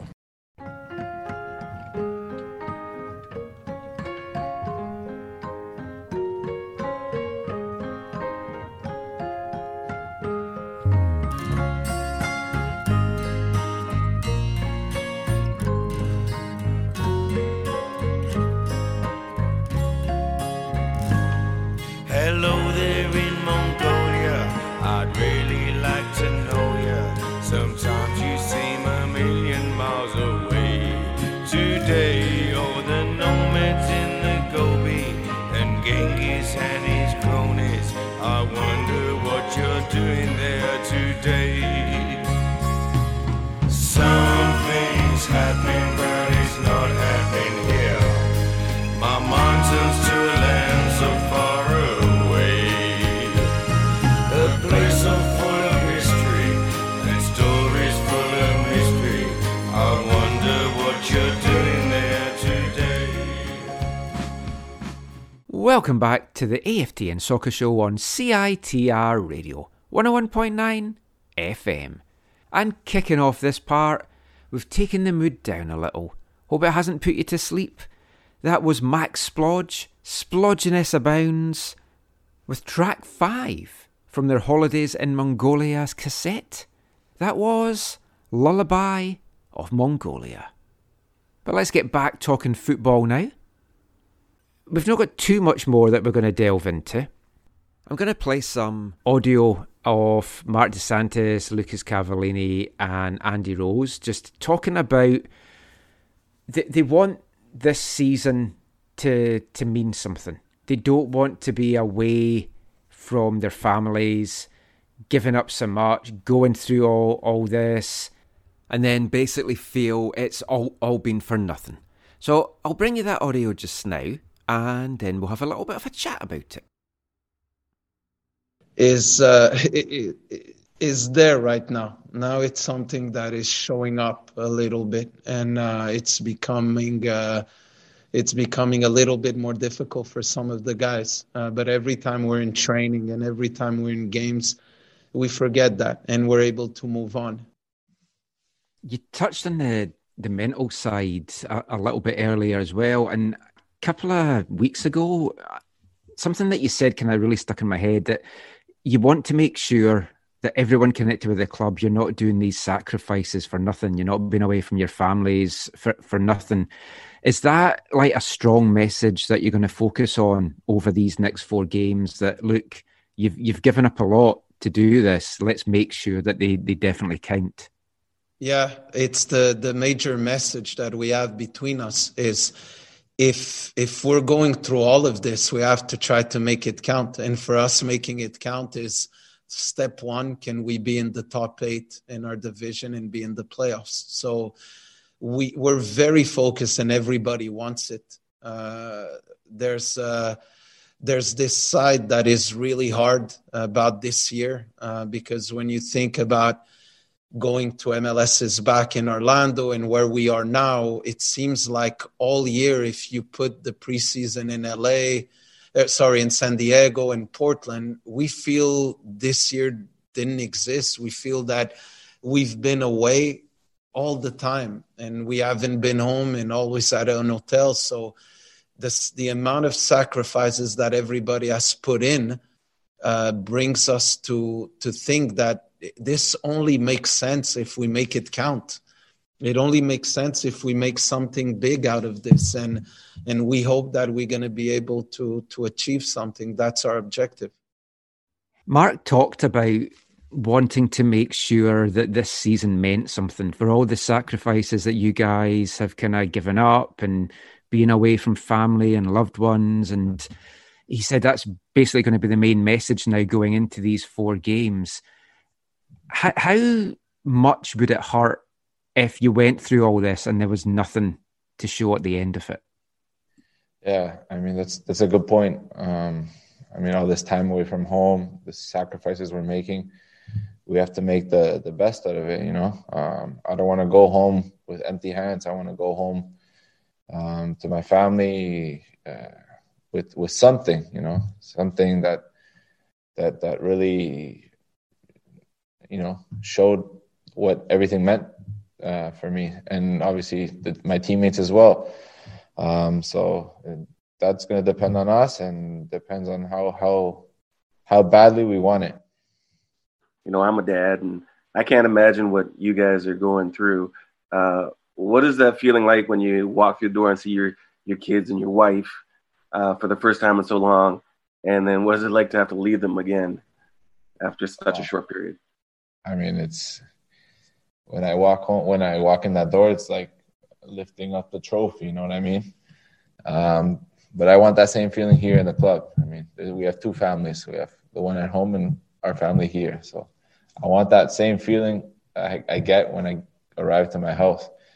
Um, obviously, for the short period of time we're we're at home, uh, goodbye. The goodbyes are tough, you know. The, the time goes by fast, and you spend as much time as you can. But you know, two days is not enough. But but at least we get to see them. Uh, it's been hard, but you know, at the end of the day, we gotta we gotta make it worth something.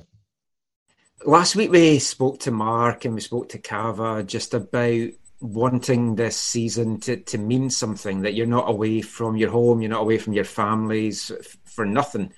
Just to get you kind of taking that, it's like having been home, when the team's allowed to go home and then getting away, just how difficult it is just to see your family fleetingly, and how much you want to make this season actually count for something. I completely echo their their statements. It's um, you know, when you when you when we all look back on this year, we we want to be proud of the way we we handled every situation, everything that's been thrown at us. I think as a as a club, we've had to really persevere through an awful lot this season. In terms of, you know, when you when you go back to the beginning, and uh, you know, when you go back all the way to the beginning, really, with coming off a a great win down in L A, and then having uh, such a long break, and, and the players that couldn't go to the M L S back tournament, and then immediately reintegrating and having to go on a really tough road trip to, to Toronto and Montreal.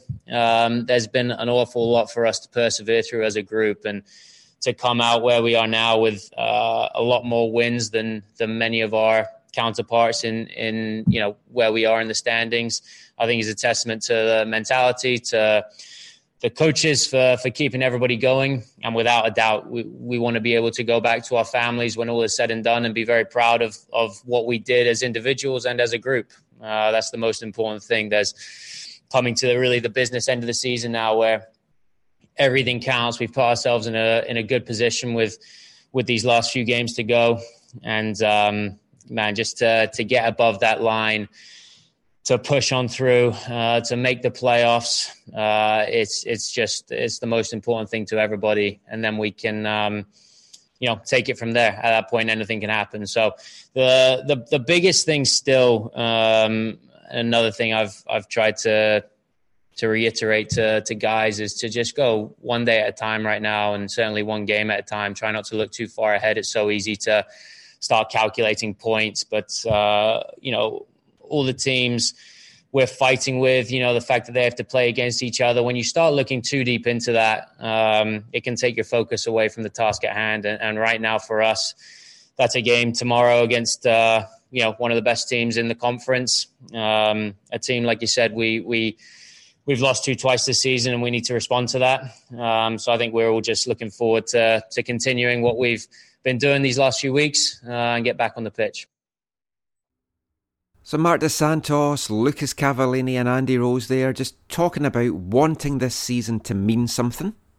And it's tough. It, it, it's tough for everyone involved with the team right now. Being stuck in a hotel, as uh, Stephen mentioned, Brian Schmetzer mentioning how, how difficult it is.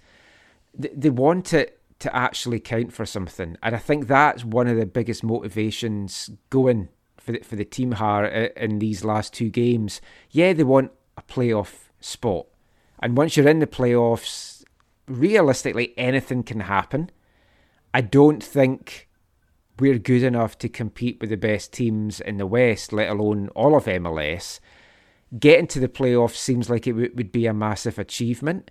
And for what the guys have gone through, I, I don't, I'm not trying to really downplay and say, oh, it's like winning the M L S Cup, but it's a, it's a big achievement. If they can get that far, this is massive to, to them. It's going to feel worthwhile. I think inside the Whitecaps locker room and the organization, it's going to be a massive achievement, like you said, for them to accomplish that.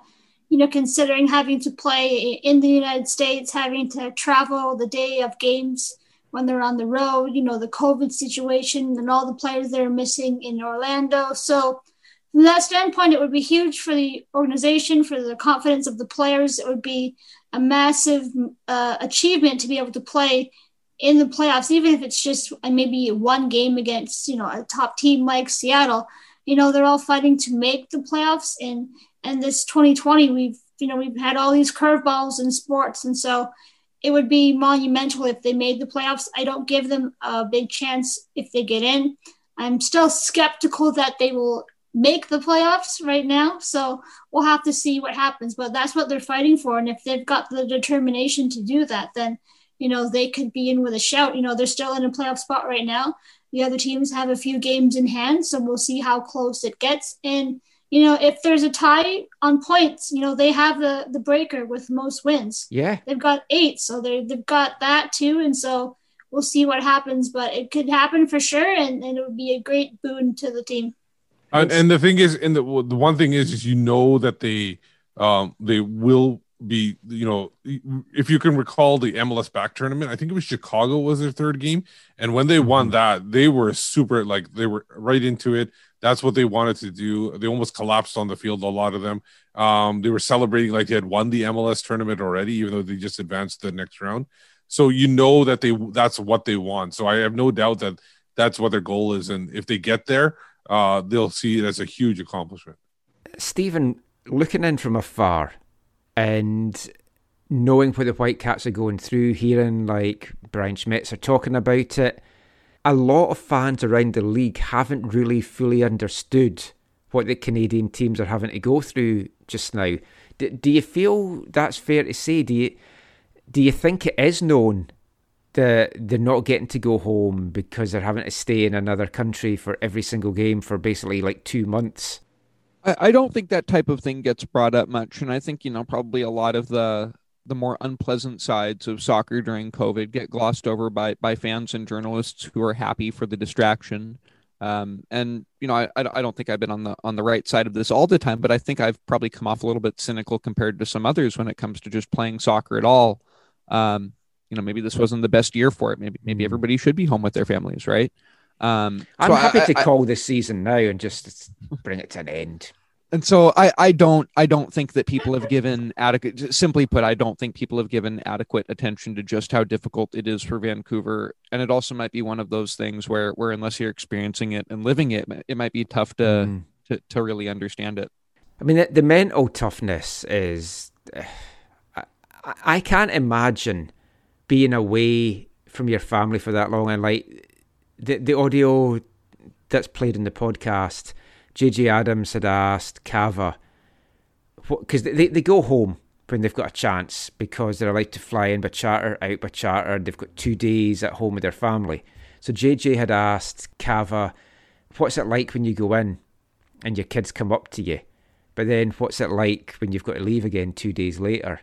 And Mark's talked about you're starting to see that hitting the players now, and it's starting to... to play a little bit on them mentally.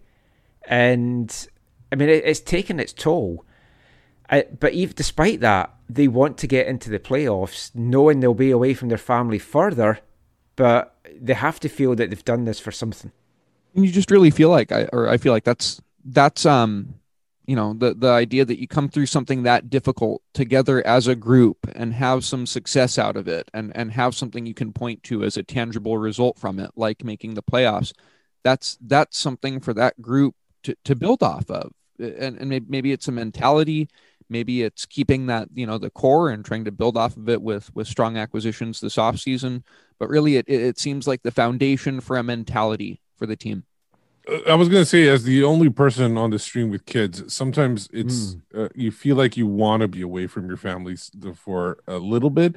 But I can totally understand that, because uh, I don't think Chewbacca had ever had kids. Um, so um, I'm not sure if that's in the lore or not. But the yeah, sometimes you just feel like you want to be. But you, I can understand, like, once you're away for like a week, then you do want to come back. So I can totally see that uh, coming into play. Did Chewbacca not have a wife and kids in the Christmas special? I think that's been deleted from. Uh... Let, let's ask Chewy. I think he's I think... shagging a goat just now, so maybe no yeah. kids. Although goats do have kids. So. There we go. Heard it straight from Chewbacca's mouth. I, I, it's, it's certainly tough for, for the team. and But we'll look at the standings. Right now, the Whitecaps are in a playoff position. They are sitting in seventh in the West with a points per game total of one point one four. Now, that, for all the teams in the playoff places in the West, is the worst. You look at the teams in the East, and it's surprisingly not the worst. Five of the ten places in the East have already been clinched, but Seattle's been the only team to have clinched a, a playoff spot in the West. So before we delve into what the rest of the season's kind of looking like, I, I got to ask Stephen. They've clinched their playoff berth now. They're pushing for first place in the West. What have you made of the, the Sounders season to this point? I think I think they've had a very good year. Um, like we talked about last time I was on the show, I think they've put together probably their strongest squad so far in M L S this season. Uh, maybe the biggest concern for them at the moment is just getting some guys a little bit of rest before playoffs. Uh, I think you can see the last few games, the attack hasn't been quite up to speed where it was before that. A little bit more difficulty playing between lines and creating chances against teams who are sitting in real deep. Um, but that being said, I think if you can get Lodeiro weekend off, um, get everybody get everybody uh, on the same page um, going into the playoffs, I think they're going to be tough to beat.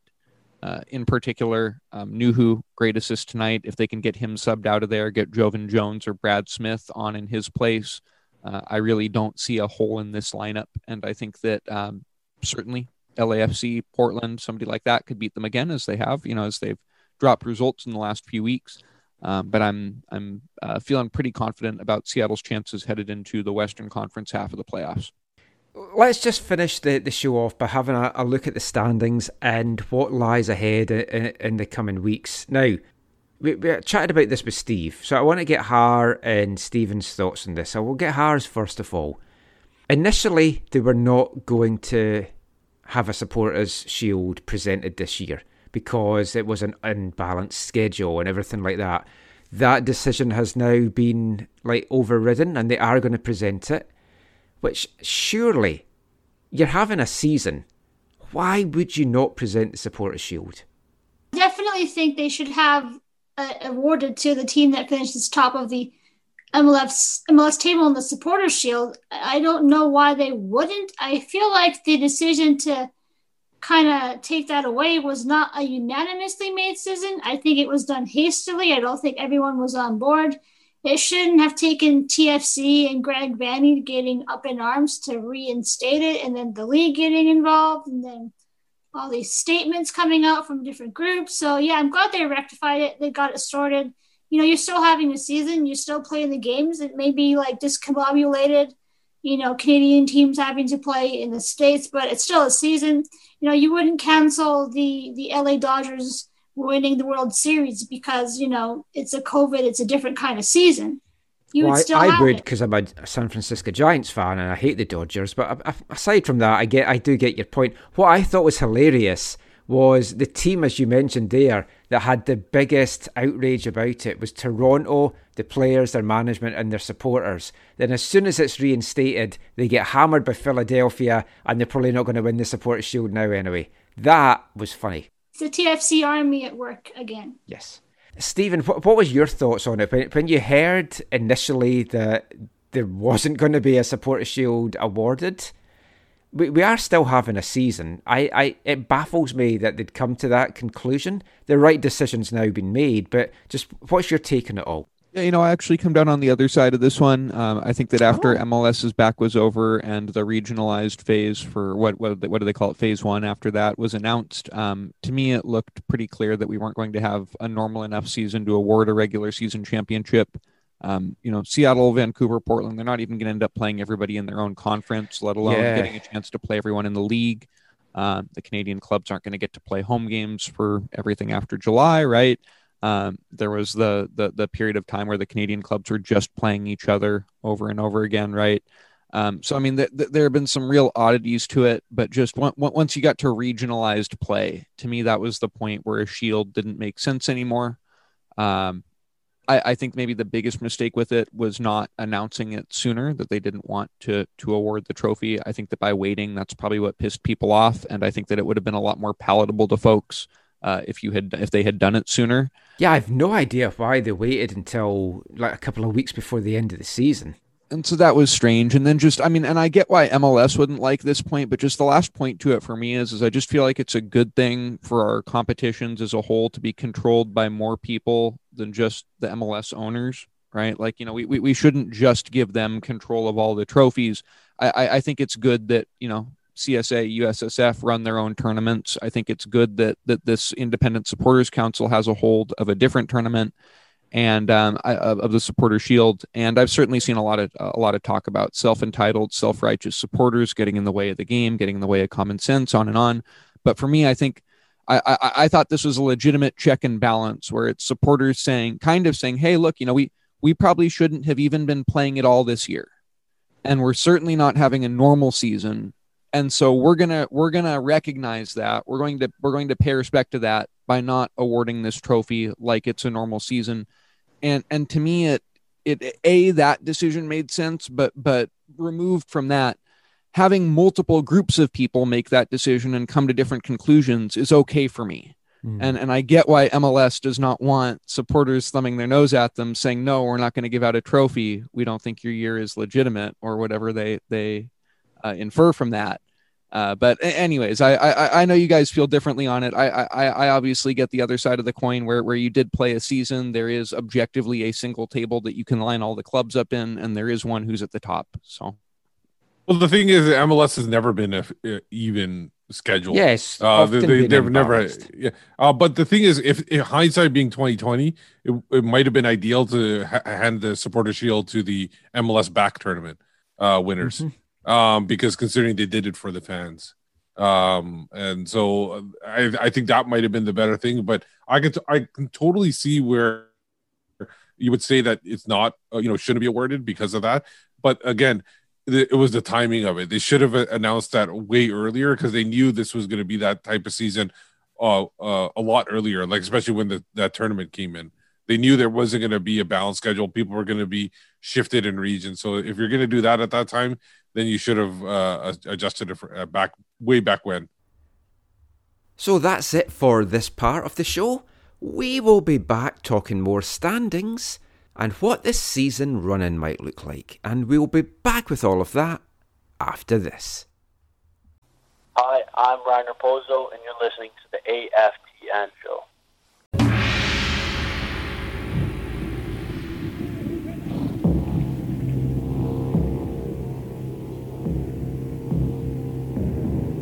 Eight hundred years ago, Europe awoke to a terrible army which suddenly appeared out of the eastern mists.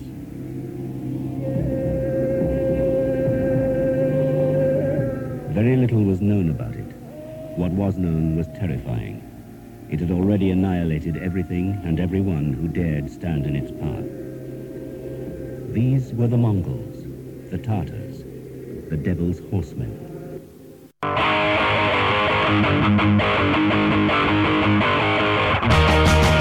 Living a nomadic life, Mongol temples overnight. These are the things that made the Mongols so great. Civil war, sacred steps, chopping off some Chinese eggs. These are the things that made the Mongols so great. My stories from Mongolia, I guess they've all been said. I hope it tells the Genghis haven't gone over your head. I suppose that all that I'm trying to say, so I believe that Genghis will be coming back one day.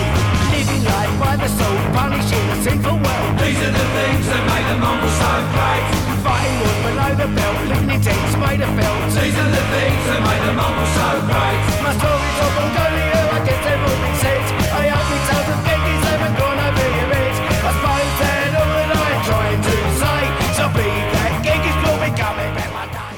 Welcome back to the final part of tonight's A F T N Soccer Show on C I T R Radio, one oh one point nine F M. And kicking off this part, it's the last of tonight's Mongolian-themed songs from Max Splodge and Splodgenessabounds. That was The Things That Made the Mongols Great. Hope you've enjoyed that weird and wonderful selection that I've brought you. If anyone is curious, some of the other tracks that were on the cassette: To Mongolia, Last Train to Mongolia, Gobe a Go-Go, Mongols in the Mist, Mongi Tonight, Holidays in Mongolia, and Mongol McGill. Maybe I'll bring you some of those in a future show. And I know some of you that know Splodgenessabounds were probably surprised that we didn't feature their all-time classic, Two Pints of Lager and a Packet of Crisps Please. How can you have them as Artist of the Month without playing that? Well, we did feature that song last month in one of our Three of a Kind segments, so that's the main reason for that. Not sure what you made of those songs. I love them. I love the whole album. I just love weird and wonderful tracks like that. We're going to be back with a new Artist of the Month in next week's show. Who could it be? Find out soon. But we'll round things up now by just getting back to talking football. I'm going to play some audio now of Mark Dos Santos chatting about the playoff rules, which still have not been decided upon, and then we'll talk a little bit about that. So let's hear from M D S just now. You know, I I still don't have a clear a clear indication on that, unfortunately. I don't want to say anything that is that uh, it's not clear right now. Our, our focus, J J, right now is to finish above that line, and uh, at the same time win the most games possible that we can. And then, you know, if we could fight until the end to be in that top eight, that's that's that's what we want. Uh, so right now it's a little bit out of our control. Uh, the decision regarding that, you even had the league deciding a little bit later that there would not be a champion supporter shield. And it's just a season where we're we're we're kind of putting band-aids into situation and moments, and it's been very challenging. But the importance is that there is an M L S season, and we're carrying on with, with everything that is happening. And us, our job is to try to win as much games as we can and, and be in a position that at the end we could be above that line. The ones we have a certain amount of points in our head that it's minimum need to try to, to finish in the top eight. Uh, you have to, to think that teams like Real Salt Lake, uh, Galaxy, San Jose are going to all play between the, each other. Uh, they're going to have to take points away from each other also. So, you know, the amount of points that we're going to need, it's all going to depend on um, on COVID, if there's new cases or not. It's going to depend on uh, the results of the other teams battling with us. Uh, so there's there's still so much that could happen uh, that we, we, we're just focused right now on the San Jose game. But what I think is the, the schedule has been very different for, for all the teams. Uh, if you think about twenty-three game schedule, uh, eleven of our twenty-three games. So eleven is almost half, almost half of our, to- our of our games have been against the Supporter Shield champion, against the um, M L S Cup finalist, uh, the other M L S Cup champion, uh, the M L S is back champion. So we've had a, a very tough schedule uh, where half of our games have been against four best teams in the league. So uh, we think that it's just a weird way of going about things where this year it's so unbalanced everything that the only thing we have to think about is who's our next opponent, what's our next game, and how can we win our next game. Basically, what M D S is saying is he's kind of heard murmurs as to what's going to be used to decide this season, because we've got the big issue that as of right now, the Whitecaps have played seven more games than Colorado, and we've got just over two weeks of the season left to go, and there's clearly no way that Colorado are going to play all their games. So looking at the standings just now, if they switch to points per game, which has been one of the rumoured things might have to be, the The Whitecaps are screwed, because right now their points per game is one point one four. Colorado's sitting on one point three six, out of the playoff positions, second bottom in the West. What I don't understand, and we'll just get all, all your thoughts on this, we'll start off with Har. How can you be leaving it to just over two weeks of the season to go, and nobody knows yet what is going to decide these playoff places? I, I don't think it can be points per game. To me, if they do it on points per game, I think it will be the biggest detriment to the competition's integrity since countdown clocks and thirty-five-yard shootouts. Um, it just simply isn't acceptable. You can't do it. Uh, you can't take away the opportunity for three points for the clubs who are supposed to play Colorado in those games. There's just, you can't do it. You can't out, you can't say it's good enough for Seattle to give them one point six points times two for the, tw- for the two games they should play against Colorado. They've got an opportunity to take six points to get, to get to the top of the conference there. And uh, other clubs have completed their games against mm-hmm. the Rapids and have had the opportunity to play them. And they're a very mid middling squad for, for top teams. That's a good opportunity for three points. Um, that, The the problem is, is that it doesn't look very nice to punish someone for getting COVID, right? Like it doesn't yeah. look nice to punish their team for that. But the reality is, is that's the bullshit situation M L S put us well, in yeah. playing this year. I'll also, and now, and now it, they're just what, afraid to go through with it, but you can't punish everybody else. No, for them. What they're doing in Scotland is they're looking to see if teams have followed protocols properly. And if they haven't, then they're just going to make them forfeit the games three nil. Yeah, and it's it's about, like, I think I I think we spoke about it on the last podcast, and I, I think I muddled up the term, but it's about institutional control. And I know Stephen probably knows a little about this from the N C A A, that they'll always punish the entire program if a few people screw up because they they need to have the whole thing under control. And, and, and they knew the protocols that they needed to follow going into the season, and if they couldn't take care of it, then they, they should be. I know it's not fair to be punished for a disease, but um, it's it's essentially what, what everybody has to go through the same rules. And how come other teams were able to handle it and some teams weren't? Uh, Dallas and Nashville, they essentially got kicked out of their tournament, uh, mm-hmm. where they probably lost, uh, you know, they probably lost some money because of the fact that there was T V revenue that they probably lost out on. Possibly, I don't know what the rules are there. And ju- just to be clear, you know, I don't I don't blame the Rapids for getting coronavirus repeatedly. Like I, I I don't have any intel that this is because they're not following protocol or no. anything like that. I, I I think it could just be luck of the draw, just bad luck that they get it. It's just that M L S has made the decision to have this season knowing full well that this could happen to one or more of their clubs. And so now I just don't know why we're going to go and get all sentimental about it now that it's happened and act like it's some big deal that Colorado's going to have to forfeit seven or eight soccer games. And that's just the only right answer. Well, the thing Sorry, is as well, I have a strong take on this one. He's fired I, up. I totally agree with you, because the thing is, realistically, this could be the situation for next year as well. The way that things are going, with the border not getting opened, the Canadian teams might have to play in the U S again next year. M D S alluded to that on, on his call this week, that he kind of thinks that's happening. Tonight after the game, he said that basically everyone just wants the season finished as soon as possible, because there's a lot of worry as to what might happen in the U S with, with coronavirus over the coming weeks and months. So, I mean, who knows what's happening there? Have you all heard what's happened with Minnesota and Colorado tomorrow regarding Kai Kamara? So, apparently there was a gentleman's agreement that when Kamara went to Minnesota, he would not play against Colorado when the teams met, which, of course, they're now doing tomorrow. Colorado's back in action. So there's another bone thrown towards Colorado there. Stephen, that's some shady business.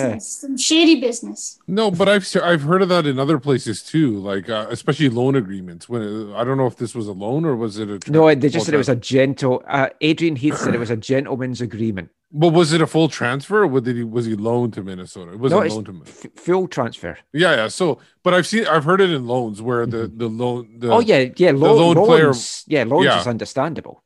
But maybe that if that was part of the deal, that was part of the deal. I don't see it as being that heinous. I, I do see it's kind of shady, but it's definitely not uh, something I, I haven't heard of before. J- just to be clear, if Kamara sat out against all of his former clubs in M L S, the guy would never play again. Yeah, there is that aspect of it as well. Yeah, but I think you can only do it for like a season. You can't do it for like multiple years. Yeah, but I mean, looking at some of the games that's coming up, you've got Minnesota, Colorado on Wednesday. So, I mean, that's now massive. The Timbers play the Galaxy, which you think if the Timbers win, the Galaxy is going to probably be out the reckoning. But there's some big games coming up, like tomorrow, San Jose, Real Salt Lake. Huge implications there. Saturday, Dallas and Houston. Two teams again battling it in the playoff spot. So, I mean, that could have massive things there. So when you start to look at these teams playing each other, Colorado's got to play Seattle. If Colorado can get these games in, lose to Minnesota, lose to Seattle, all of a sudden their points per game thing starts to fall as well.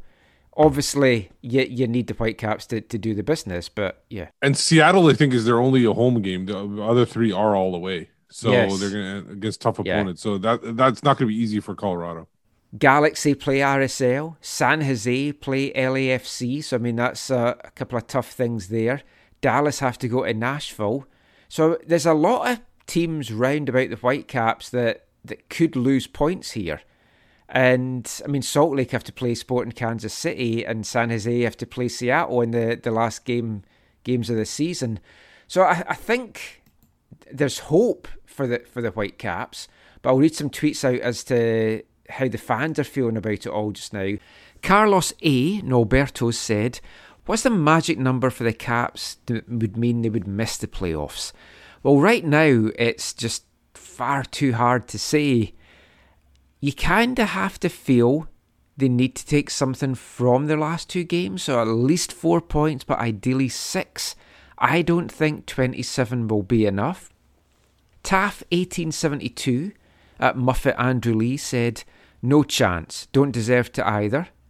Greg Baxter says, please just let it end. I think that is a feeling a, a lot of folk have for, for this season just now, just in general, and of course for twenty twenty.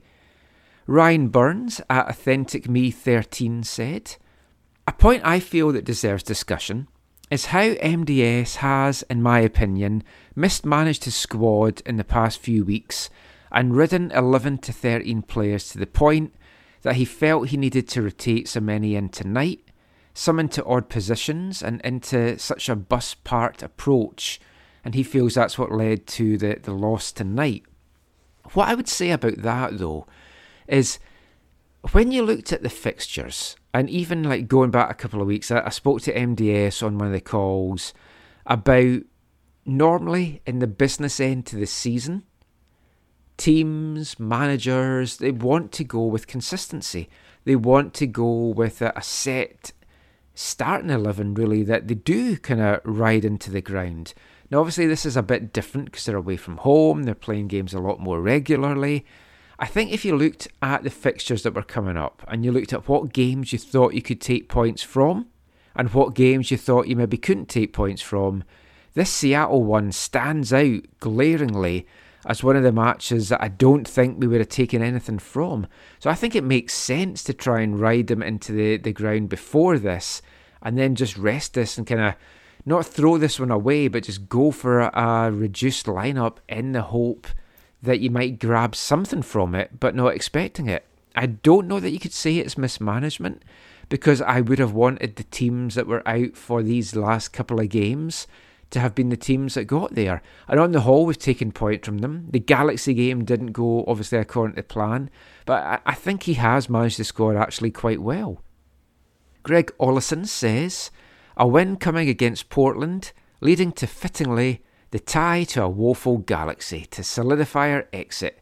That seems exactly what is due to come. Top of the Box F C, even if we did, it would only be for one match. This team isn't making a run. We will talk about that later in this part.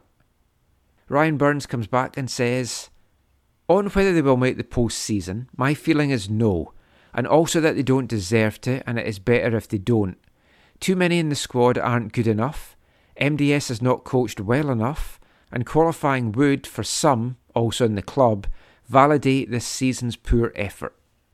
The Bad Wolf said, it's so difficult to stay in eighth place in the Western Conference. it is going to be tough, but we'll look at some of the, the fixtures that those in or around us have, because they are going to be playing each other. Bob Zoppi says, goal differential, second worst in the league. Goals for, tied for fourth in conference, with all other teams below or tied with less games played. Nothing makes me believe they will make the playoffs.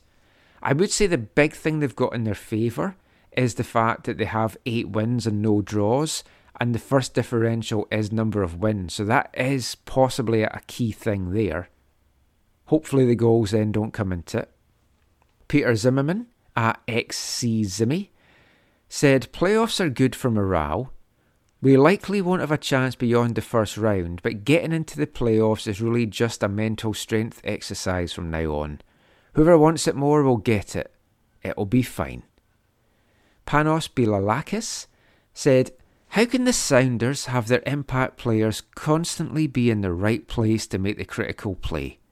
Yet the Caps' impact players seem to be making the wrong decisions or kicking long balls that tend to go wayward. Such a contrast with each team. And we, we got Stephen's thoughts on that earlier, and it is a big, big difference. You, you look at teams like Seattle and some of the other teams in, in M L S, some of the top teams, and the Whitecaps just seem so far off the pace with that. Also doesn't really seem like something that can be fully addressed in the next couple of transfer windows or one season. So I think we are a couple of seasons away, if ever, of getting to that level. Seattle have just built things so well. They've got that continuity. They've got that consistency. And um, they've just added so well to their squad and brought through the homegrowns that they've brought through as well, like Jordan Morris. Robin Bristow says, I'd like to see them get in, as it would be a good experience for the young guys. Will they? Not so sure. They needed at least a point from this game, he feels. I still go back to that Galaxy game, and I think that point that they lost there could be massive in, in the grand scheme of things. Carlos A. Norbertos comes in again and says, I'll agree with hard journalist comments on your show a while back. Close, but no cigar. Also, if they miraculously make the playoffs, do you really want to see them get blown up in the first round? Well, we'll come to that, but I, I do think just getting there is just a, a massive achievement. I know for some it's going to be like, well, it's just like a participation medal, but with everything they've gone through, it's just psychologically, it is just a massive thing. Going back to what, what Ryan Burns said earlier, I know some will use to validate that it's been a worthwhile season and a success, and it hasn't. I think you can have both.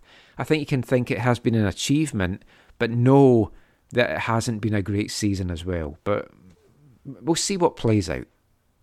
Oz Sweeney says, no, they won't make the playoffs.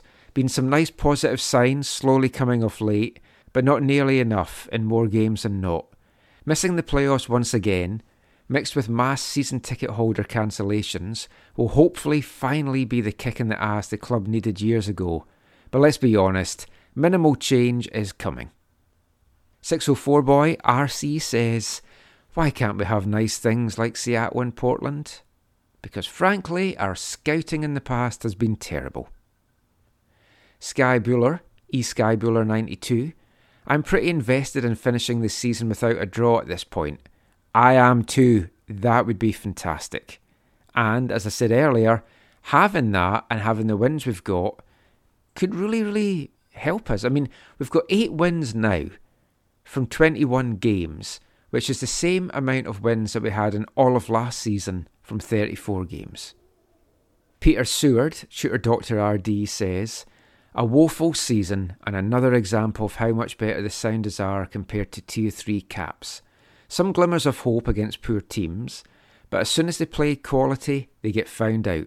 M D S has not done enough for me, and the club is still being as mismanaged as ever. Connor Turner, C T Overdrive, says, I'd say a fifty-fifty chance that they make it. Based on how they are playing, they probably at least need one win out of the last two games. If they win both, they're in for sure, he feels. I would say a win and a tie also gets them in, although the most Caps ending to the season would be for them to make it, then have the Rapids replace them as, as M L S adjusts the standings to points per game, and then for San Jose to drop out due to a COVID infection, putting the Caps in last spot. And C D Pryor, I, I like this one, says, given the kind of year that it's been, the Whitecaps will not only make the playoffs, but will be poised to win before the season is abandoned due to post-election unrest in the U S. This is twenty twenty. I wouldn't rule anything out at this point. So thanks so much for everyone's tweets there. Sorry if there was any that I did miss out on. There was a, a lot coming through. But last thing I'll ask you guys, and then I'll let you go. We did this a couple of weeks ago, but let's do it again. We'll start with Har. Yay or nay, are the Whitecaps going to make the playoffs? Well, I can't remember what I said last time when I was on your show. I probably said no, so I should probably stick with that. I will say no. Stephen? I am glad to switch, glad and frankly surprised, may, maybe even shocked to switch answers from my last appearance on the show and give an emphatic and resounding yes, I do believe the Whitecaps will make the playoffs, and I think they'll do it with a victory over L A Galaxy on decision day. Steve? I agree that I think they, they can make it. The next game is going to be huge. Um, if they can pull out a result against Portland, um, then I think they got an excellent chance, because I don't think the Galaxy are going to, coming to Portland, are going to make put, put that much of a mm. effort into the last game. Chewy? Oh, always the pessimist, Chewy, always the pessimist. I think if the Whitecaps win their last two games, they will do it. I don't think they'll beat Portland. I think they might get a point, and then it's going to be really tight. I think they need six to, to get in. I hope I'm wrong. I'd love them to get in just for everything that they've gone through. Once they get there, I don't see them going far. That That is the other big issue. I think they're likely to be one and done, but you're down to cup football and then anything can happen. It just feels, though, and this is the last thing we'll touch on, it, it feels hard that this is a team that just is not competitive with the top teams in the West right now. They're just not consistent, you know. They beat L A F C, but then they lose to the Galaxy. They're in two tough games against the Sounders, but in the second half, Seattle just turns it on and, you know, takes control of the game. So they have some key players, some performances where they're strong for forty-five, maybe sixty minutes, but there's not just consistency where they can do that for a full ninety in a lot of games. And I know Mark doesn't like to use the consistency word considering what they've had to go through this year. That's so okay. It, the C word is allowed in this show. No, it's not. And so, yeah, I don't think they'll make the playoffs. Uh, I remember last time I was on, I'd said they would only get six more points. Well, they already have six since I was on, so maybe they can get a few more points. They haven't drawn yet, so maybe if the teams around them can get a draw, it might help them. Yeah, I, I hope we can go the whole season with no draws. I mean, that would be fantastic. Stephen, if they do make it to the playoffs, can you see them doing anything? Um... You know, darn, Michael, I was hoping that you'd ask me about getting there, because that was that was the rosier picture, because I think twenty-seven I, I think twenty-seven points is enough unless M L S screws them with points per game. Um, but I really do. I think twenty-seven will get them in, and that's just the result mm. against Galaxy. Mm-hmm. Um, but I I think once you get into the playoffs, the, the neat thing about M L S is that m- maybe its greatest value to society beyond just our little group here is that it is such a great analog for the cold, random, chaotic nature of the universe, where just when you think you know exactly what's going to happen and that there's no chance that anything different could happen, the, the, the league tosses it on its head, essentially just to say, screw you, and and, and to let you know that you don't know as well as you think you do. Um, and, well, and it's kept it interesting this year for sure. It's twists and turns galore. And so can I can I imagine a way right now that Vancouver upsets Seattle or Portland in the first round of the playoffs? No, frankly, I can't. But I also know that the beauty of M L S is that is that there's that one in ten thousand that'll just, you know, try its hardest to pop up. Colorado Rapids are probably going to win the whole thing now, by, by the looks of it anyway. Steve, if they get to the playoffs, will they do anything? Well, I joked earlier that it'd be over at the anthem, but yeah. uh, but I, I think Steven's right. I think anything can happen. Uh, but I don't see it happening. It's hard to like actually like I would definitely would not put any money on it. Um, so I definitely don't think uh, there is much of a chance. I'm going to bet your house on it, Steve. Okay, cool. Cool. I won't ask Chewy because we know what his answer is going to be. Well, he's that... been he's been he's been very pessimistic ever since his friend Han Solo died. So he doesn't look really at the oh, bright side. Oh, spoiler! Sorry. When did he die? Sorry about that. I thought you watched the movies. Anyway, that is it for this episode of the show. Just before we go, let everyone know where they can find you online. Let's start with Har. You can find my work at Equalizer Soccer, Daily Hive, and Pro Soccer when I'm not on the four low. I will actually have a story coming out tomorrow about a footballer.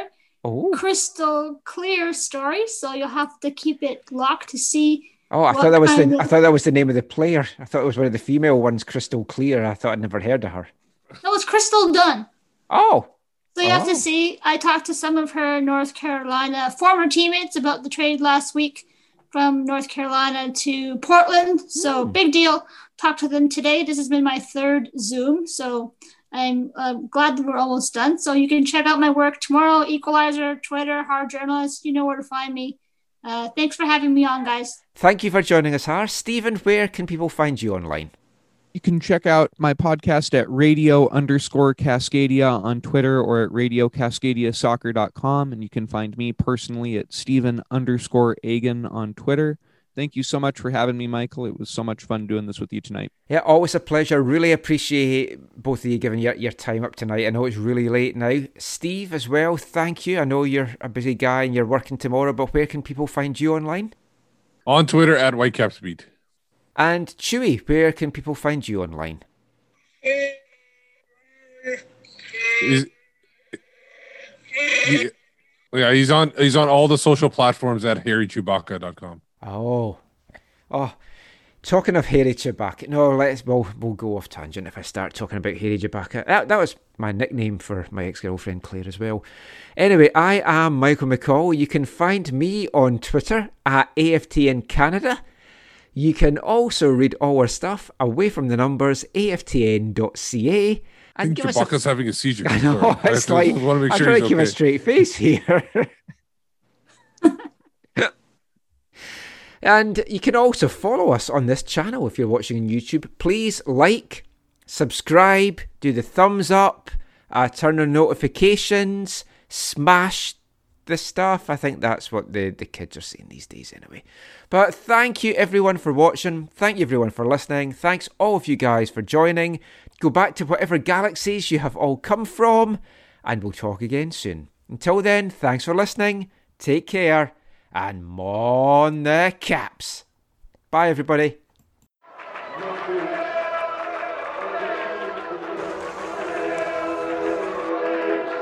Going to your first match is an experience you never forget. The atmosphere of what's going on around the pitch looks beautiful, and you always look and go, wow, I'd love to play here one day. If you get the bug, it's going to stay with you for life.